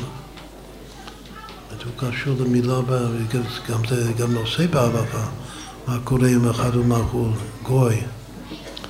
גם צריך לעשות הוראת הלכת ברית. יש דעה שמובא בטור. בשם הרח, יש אומרים שזה טעות הדפוס, צריך לדבר אותם, שאין אותה כנ"ל בכלל. שגוי שנולד מהעול, אז אי אפשר לגייר אותו, זכר. אבל אנחנו לא פוסקים ככה. אנחנו פוסקים שיש לו תקנה, והתקנה זה להטיף ממנו דם ברית. וגם כל פעם שמעלים את הגר, יש שתי ברכות, למול וגם להטפת דם ברית. זו ברכה בפני עצמה. זה, גם יש על זה סיום, קוראת הברית. יש פתיחה וגם חותם לברכה הזאת של הגר. שוב רואים שהדם שה, זה חשוב מאוד, ושם היה עוד דם, בדמי החיים ודמי החיים, זה היה פסח. יש הווה אמינא בגמרא שכל גר שמתגייר מיד צריך להביא קורבן פסח. אז סימן שזה שייך לגיור, אבל זה לא הרצת דמים המדובר. זה כל היה מאמר מוזכר, הרצת דמים המדובר זה, לומדים את זה, זה עולה אמרנו, או פר, מה שכתוב בפירוש בפסוק פרים, פורים, זה דם של פורים. שזה יכול להיות, זה חידוש שחז"ל לומדים, שהיות שכתוב ריח ניחוח, השם, מה שכולו ריח ניחוח זה שתי תורים או שתי בני יונה. זה גם יכול להיות עץ וגר. אבל עכשיו נחזור, אם שלושה דברים זה שלושה דברים, שזה רומז למשה ואהרון ומרים, אז, אז מי המילה? המילה לכאורה זה משה, שנולד מעול. מה, מי התפילה? תפילה לכאורה זה מרים, שזה בעירה של מרים. מים חיים, אמרנו שאישה מתגיירת רק בתפילה. ויש דעה בגמרא של רבי יהושע שגם גבר לומד, אפשר ללמוד מאישה שבדיעבד העיקר זה התפילה, בגלל שקבלת מצוות זה בזמן התפילה. והרצאת דמים, שזה קורבן, זה פשוט שזה שייך לאהרון, שהוא עובד את העבודה בבית המקדש, בתור הכהן המקריב. עכשיו, במסכת גרים, וככה הרב מסובר, יש שניים לעיכובה ואחד לא לעיכובה. אבל הראשון, רוב הראשונים, כמו שאמרנו, אומרים שבזמן הבית הכל לעיכובה. אם אתה לא מביא את הקורבן בזמן הבית, אז אתה לא גר בכלל, זה לא תפס בכלל. עכשיו, חוץ מזה יש שלוש, עכשיו אני אומר בסיכום, משהו גם יפה מאוד, של ארבע מדרגות. יש עוד שלוש דעות שיוצאים מהשיחה הזו של הרבי. יש ההסבר של הרוביץ' שובר ברמב"ם, ש... שלגבי, שכאילו מחלק במהות. יש גר בזמן הבית שלגבי כל דבר הוא גר חוץ מקודשים. לגבי קודשים הוא עדיין בנוח. במקום אחד הוא כותב בנוח, במקום אחר הוא כותב עקום, יותר גרוע. יש פה בן אדם שהוא חצי יהודי גמור וחצי גוי גמור. זה גם כן משהו פלאי, ההבנה הזאת. שלגבי, בתוך היהודי יש את החלק קודשים שלו ויש את כל השאר. ככה הרוגצ'ובר מסביר את הרמב"ם, את שיטת הרמב"ם. יש עוד מישהו שהוא אבני נזר, שאנחנו מציינים שההילולה שלהם זה באותו יום בשבוע הבא, בי"א אדר. אבני נזר אומר קרוב לרוגל שובר אומר מה אחרת, אומר שחוץ, שחוץ מה, מקודשים, בזמן הבית, כל זמן שהגר לא הביא את הקורבן שלו, הוא עדיין לא נכנס לקהל, הוא לא יכול לשאת בת ישראל. זה גם דומה לקודשים. אבל לשאת בת ישראל יש לו דין של קודשים, אבל ההסבר שלו זה קצת אחרת מההסבר של הרוגת שובר. ותכלס את הרוגת שובר הוא כן יכול לשאת בת, ישראל בזמן הבית. הוא רק לא יכול לאכול כלשהו, הוא לא יכול להתקרב לבית המקדש בקיצור, כל זמן שהוא לא הביא את הקורבן שלו. ושוב, לפי הריצו והנימוקי יסף ועוד, אז בזמן הבית, אם הוא לא הביא את הקורבן, הוא בכלל לא יהודי לשום דבר. עכשיו, החידוש הוא שהרבי אומר שאפשר להסביר את הכל אחרת, עוד יותר כולה. אומר שלגבי כל השיטות האלה, גם השיטה של הרוגצ'ובר, שכאילו מחלקים אותו, מחלקים את המציאות שלו, את המהות שלו, אז זה לחלק בגברא. בתוך הגברא יש לו את החלק שהוא יהודי, ואם הוא לא הביא את הקורבן אז יש לו את החלק שעדיין לא יהודי, שזה חידוש מופלא. אומר הרבי, אפשר להסביר את זה עוד, עוד יותר לטובת הגר, כי יש פה בשיטות האלה, השאלה כמה אתה מקרב ומזדהה עם הגר. הוא אומר שאפשר לומר שהוא, שהגר הזה הוא מאה אחוז יהודי. מאה אחוז יהודי, רק שה... זה שהוא לא הביא את הקורבן, זה מעכב ממנו לאכול קודשים, הכל זה בזמן הבית מדובר, על דרך מילת בניו לגבי קורבן פסח, שזה דימוי מאוד מאוד uh, טוב, שאם האדם, בניו לא מולים, אז זה לא חיסרון בגברא שלו, זה משהו צדדי שמעכב אותו מלהקריב את קורבן פסח. אז הוא אומר שהחוסר להביא קורבן בזמן הבית, הדבר השלישי, זה מעכב אותו מלאכול בכל שם. זה לא אומר שבתוך הגברא שלו יש חלק שלא מגויר, שזה לומדוס. אבל זה לומדוס מאוד מאוד אה, חשובה וטובה. שבגב לפי, הוא אומר שזה, איך אומרים את זה בלשון חז"ל? הוא אומר שבלשון חז"ל קוראים לזה אריה הוא דרביע עלי. יש אריה שרובץ עליו, כלומר יש איזה כוח חיצוני שמונע מאיתו משהו. כשאריה זה בחוץ, זה מונע ממנו להיכנס הביתה. אבל לא שלא שייך לבית, רק שיש משהו שמעכב אותו. אז הקורבן הזה זה כמו מילת בניו לעניין קורבן פסח, ואצל הגר זה מונע ממנו להקריב את ה... דומם ממנו לאכול בקודשים, אבל הוא מאה אחוז יהודי, אין שום חיסרון בגיור שלו, בגבלה שלו. יש לנו ארבע שיטות. עכשיו אם נאמר שכ...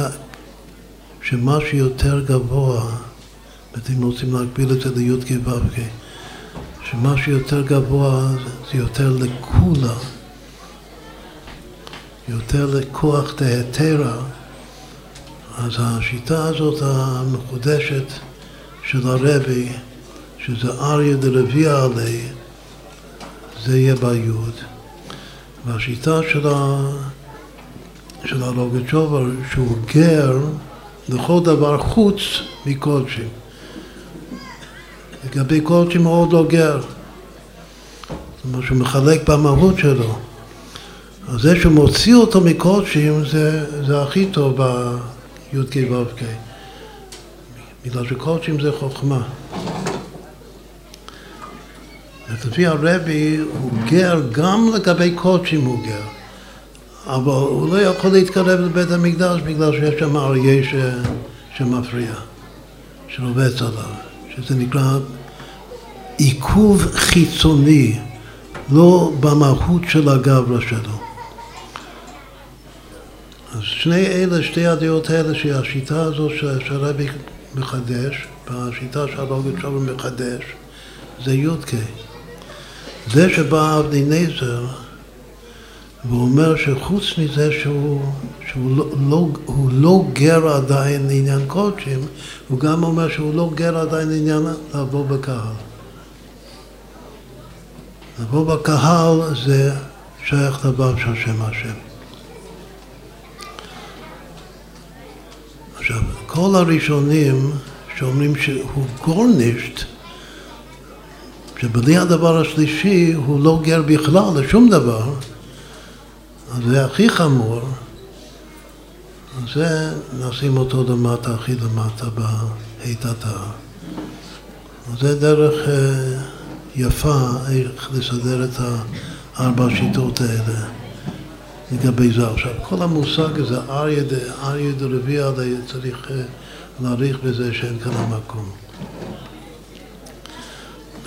שזה עיקר העבור של הרבי.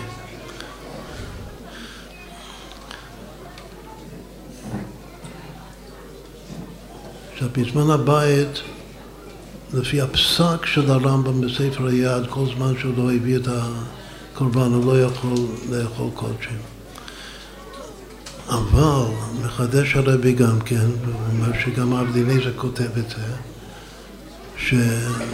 שהיום שהוא מתגייר, ועכשיו אם היום הרגע הזה נבנה בית המקדש, אמרנו את זה קודם, הוא כן יכול לאכול בקודשים, רק שיש לו מצווה מצווה צדדית של להביא קורבן. כאילו יש לו חובה. שחז"ל אמרו שאחרי קורבן בית שני, שאמרו צריך, שיש לו חובה להביא, שיבנה בית המקדש. במרב ימינו שחז"ל ודאי קיוו שזה יהיה אוטוטו, אז אמרו שהוא צריך להפריש מאוד מהקורבן הזה. זה בכלל דוגמה יפה מאוד שחז"ל גזרו גזירה ואחר כך ביטלו את זה. למה ביטלו את, ה, את הגזירה הזאת שצריך להפריש מאוד? בגלל שזה יכול לבוא לידי תקלה. ברגע שהוא מפריש מאוד זה הקטש. ואם חס ושלום אה, זה ייקח הרבה זמן עד שיבנה בית המקדש, אז זה יכול לבוא לידי תקלה שהוא ישתמש במאות הזה. ויחלל את, ה, את ההקדש, ולכן ביטלו את, ה, את התקנה של להפריש מעות או קורבן. בכל אופן, הקורבן, יוצא שהקורבן זה משהו צדדי, שהוא יהודי גמור. מסביר את זה הרבי בפנימיות העניין, שזה גם כן שהזמן זה משנה את המהות, כל המהות של העולמו וגם של ההלכה. זה משנה.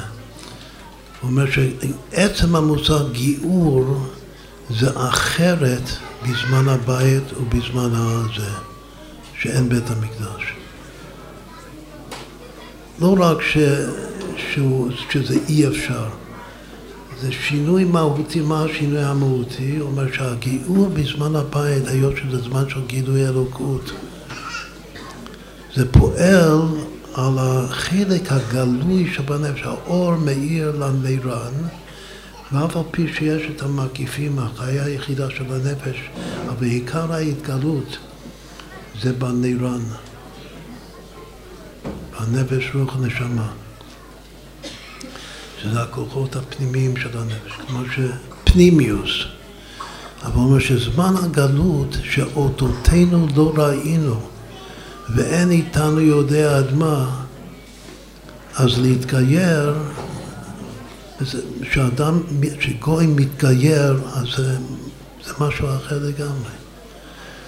הוא לא יכול להתגייר לפנימיות, בגלל שהפנימיות לא, לא גלוי, גם ליהודים זה לא גלוי.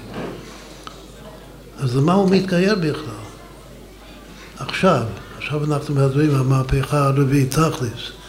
למה הוא מתגייר? הוא מתגאה רק לכוחות המקיפים,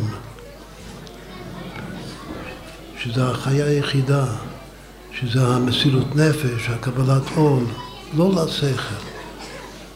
גם כן הוא אומר בפירוש שגוי היום לא, מת, לא מתקרב בגלל שכל. אז מצד אחד אנחנו מדברים על, על ללמד אותו תורה, מהפכה רביעית, ועכשיו הוא אומר שאבל תכלס הגילוי אלוקות אצלו, זה שזה, מה, מה הוא מתגייר? הוא מתגייר בגלל שהוא מצא את השם. הוא מצא את הבורא עולם, גילה את הבורא עולם. הוא לא מצא אותו, בת... השכל, כמו שכתוב בהרבה מקומות בחזירות, זה קטליזטור, זה זרז. השכל כאן זה להקפיץ אותו לתחושה וחוויה של אלוקות, שזה למעלה מהשכל לגמרי. בגלל שהאור האמיתי של השכל לא מאיר. אבל מה שכן, השכל הזה, שאני מלמד אותו תורה, זה יכול לעורר אצלו מקיפים. כלומר שכל המהות של הגיור זה משהו אחר. וזה משפיע על כך ש, ש, ש, שלגבי המקיפים הוא מאה אחוז גר, אפילו יותר גר מאשר בזמן הבית. כמו שכתוב שיבוא משיח נתגעגע לימי הגלות. בגלל שימי הגלות זה ימים של, של גילוי המקיפים של המסירות נפש, בפועל שאין את זה בזמן, בזמן שזה טוב.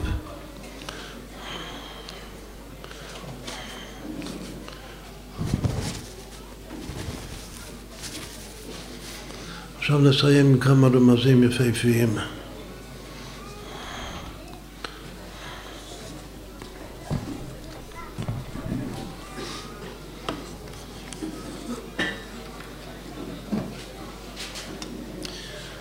עיקר הפסוקים של הגיור זה,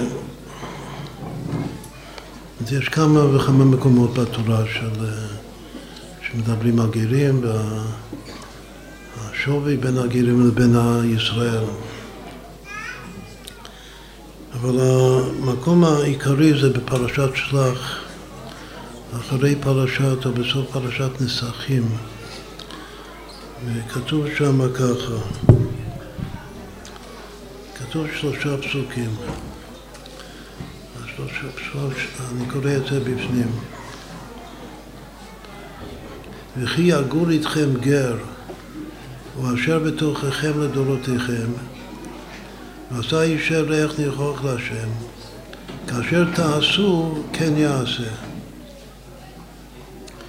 זה פסוק אחד. אחר כך הפסוק הבא זה הקהל, חוקה אחת לכם ולגר הגר. חוקת עולם לדורותיכם, ככם כגר יהיה לפני השם.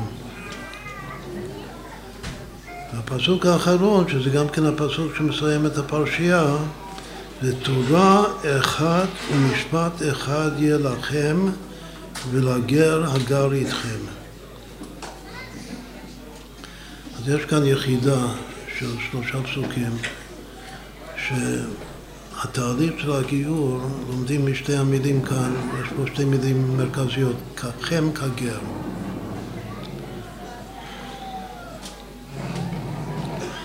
שככם זה איך שאבותיכם התגיירו עם, עם שלושת הדברים, עם, ה, עם המילה והתפילה והקורבן.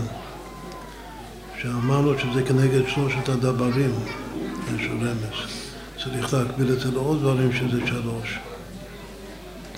כמו תורה, עבודה, גמילות חסדים. כל מי שאומר שאין לי תורה, אפילו תורה אין לו, אלא צריך להיות תורה וגמילות חסדים.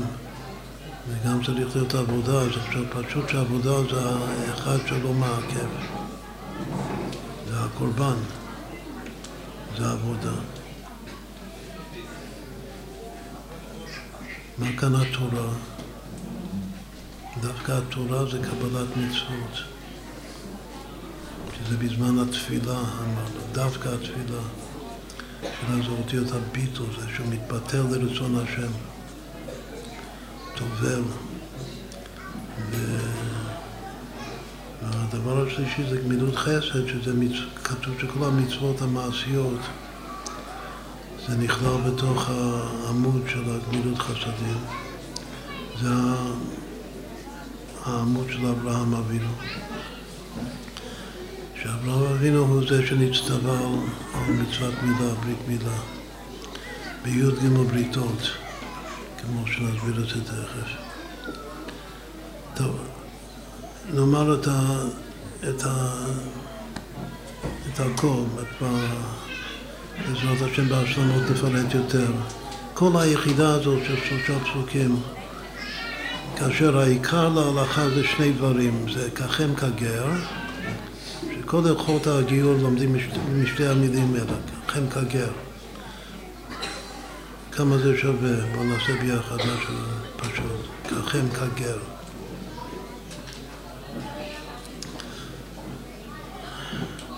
ככם זה 80 וכגר זה 223, כמה זה ביחד?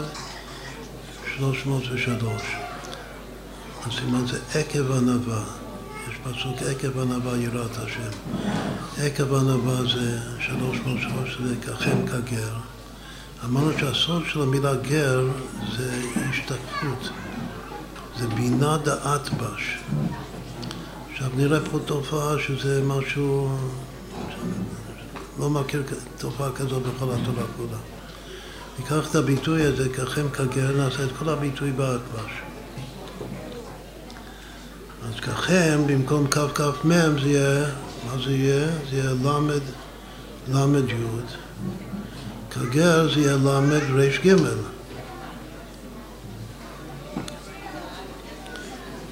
גר הפוך זה רג, מה זה רג? רג זה תרגום חמדה. איפה נמצא הגר בארבעת המינים? הוא האתרוג. עכשיו אני פתאום נזכר איך, איך רצינו לקרוא לשיעור הערב, ש... שלא אמרתי את זה עדיין. רצינו לקרוא לדברים שלנו הערב, האתגר של דורנו. יש בדור שלנו אתגר, אתגר. עכשיו, אתגר זו מילה מקודשת, אבל יש בזה, זה לשון תיגרה, יש בזה גם מריבה. כאילו זה לא פשוט אתגר, אבל זו מילה מאוד חשובה, במיוחד אם רוצים להפיץ בין, ה, בין הגויים, אז ב, בלועזית, כמו באנגלית, זו המילה הכי חשובה בכלל, challenge.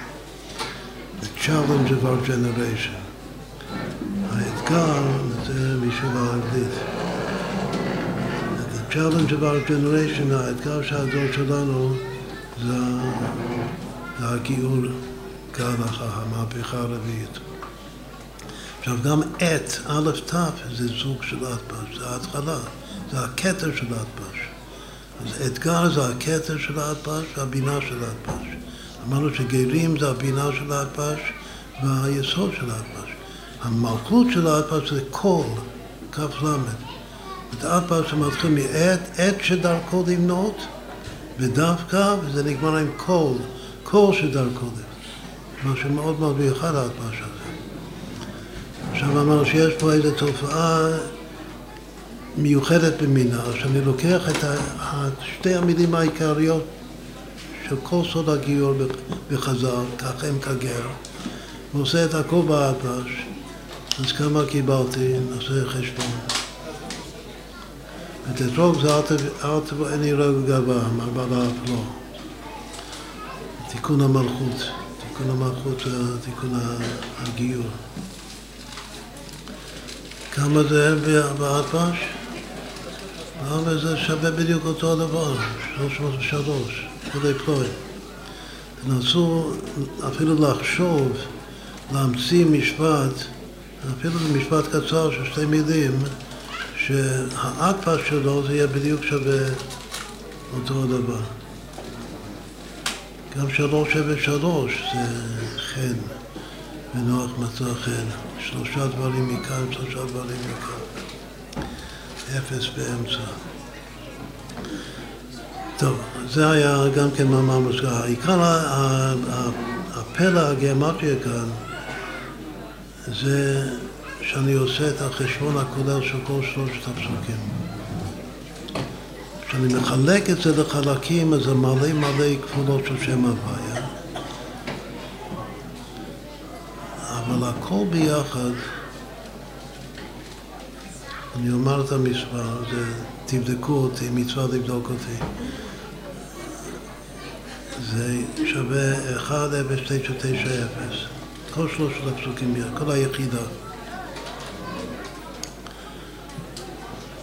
עכשיו, המספר הזה זה 35 יהודי פעמים ש"ד י'.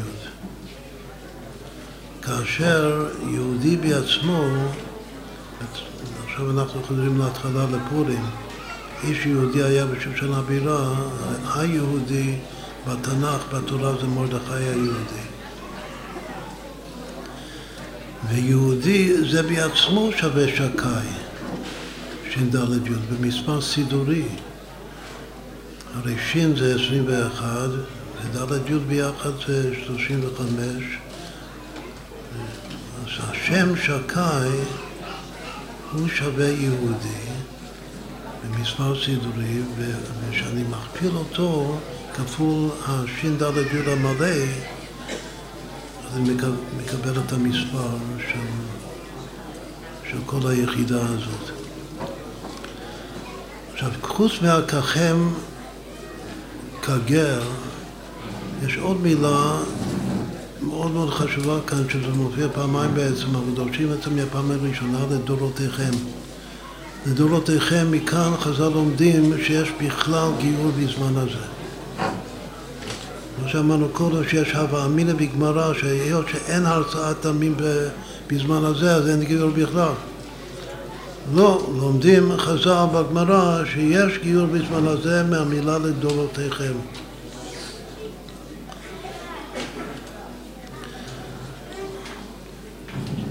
זה שיש גיור זה, זה מכאן, ואיך עושים את הגיור, זה גם לומדים מכאן. סימן שאם אני רוצה שם, שזה סיכום מאוד מאוד חשוב. אמרנו קודם שסוד הקו מהאור אינסוף לעולמות, המוצא המחבר, זה השם הזה שקאי. אבל עכשיו נאמר עוד יותר מזה, שכל הנושא של גיור,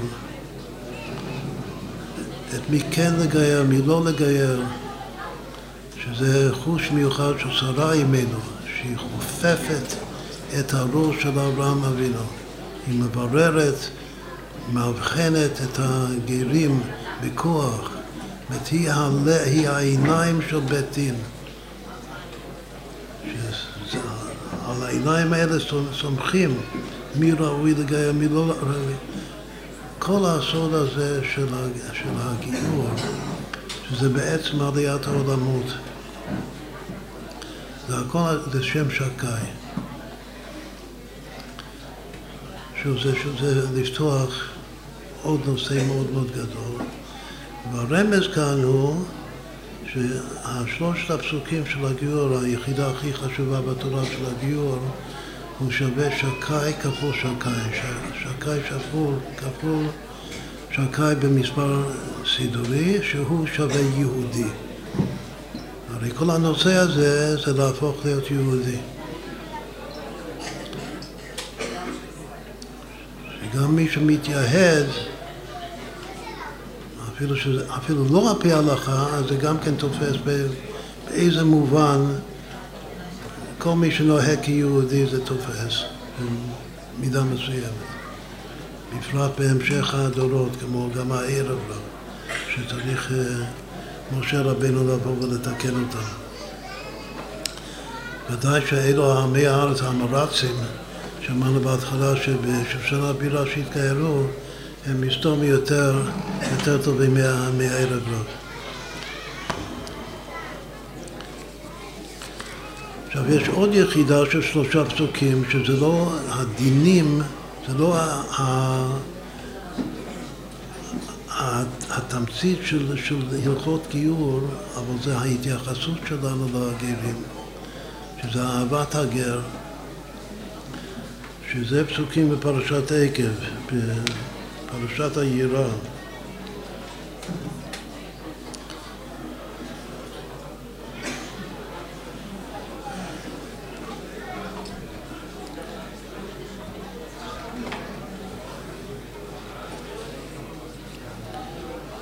כתוב כאן שלושה פסוקים, כי השם אלוקיכם הוא אלוקי האלוקים ואדוני האדונים, הקל הגדול, הגיבור והנורא, אשר לא יישא פנים ולא ייקח שוחד.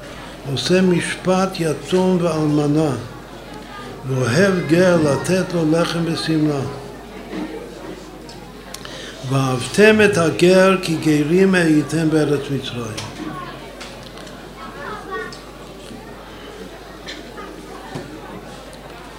נתחיל מהסוף, שזה העיקר, הפסוק האחרון. ואהבתם, יש מצווה, ואהבתם את הגר, כי גרים ארץ מצרים. רק הטעם, שזה כי גרים הייתם בארץ מצרים, שווה שבע פעמים גר. שתי המילים שלפני כן, את הגר, את ה, זה כמו אתגר.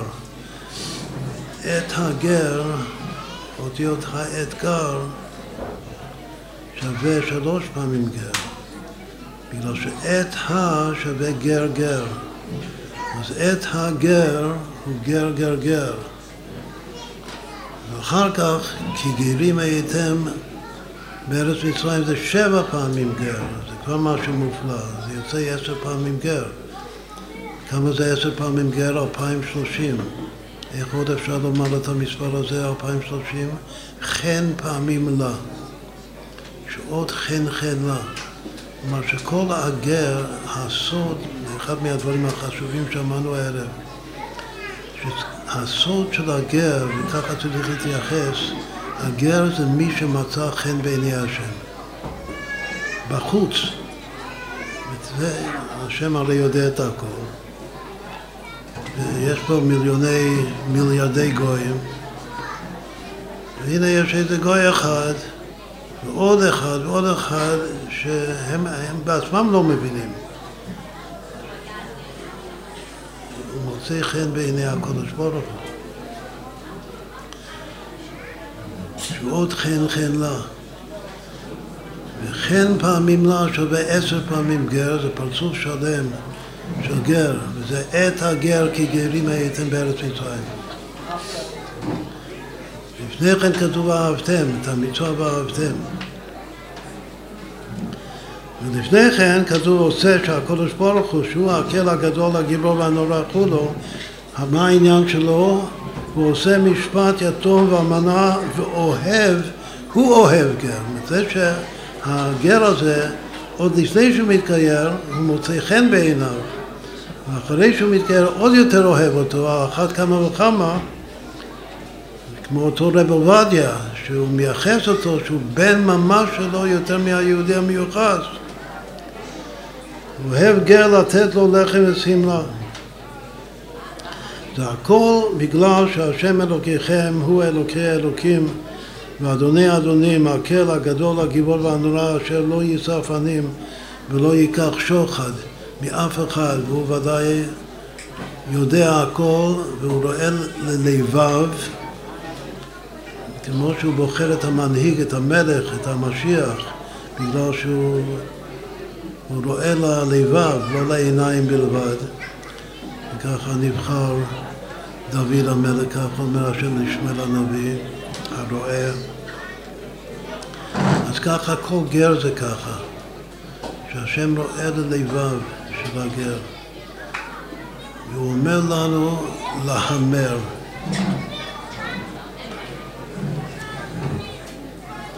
השם אומר לנו להמר. והוא רואה ללבב. והגר הזה מוצא חן. עכשיו, יש גם שקר אחר בהבל היופי, יש גרים כאלה. אבל שוב, השם מצדד ומכריע ומלמד אותנו להכריע לאופטימיות, בגלל שזה דבר שמעכב את הגאולה, אז כל הגאולה, כל בריאת העולם, להיות לו דירה בתחתונים, אין תחתונים, תחתון, ממציאות הגר. שאמרנו שזה הבחינה של האמת מארץ תצמח. אז כל שלושת הפסוקים האלה, בזה נסיים, זה גם מספר יוצא מספר מאוד מאוד חשוב, שזה שבע, שבע, תשע, חמש, שש. זה המספר, זה כפולה של שם הוויה. זה כפולה של ברית. אם תקחו את המספר הזה, 7,956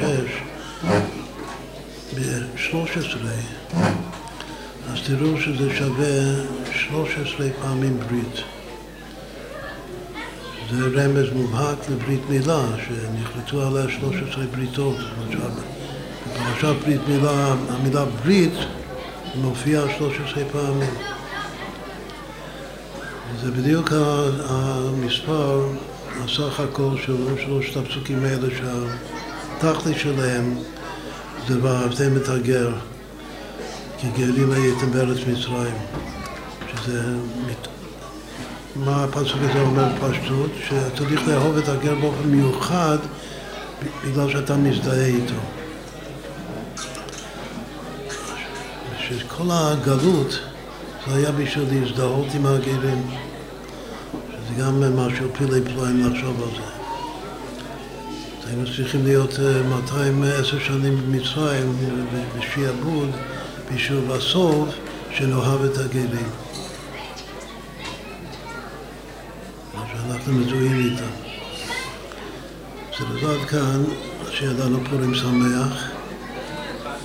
לחיים, לחיים.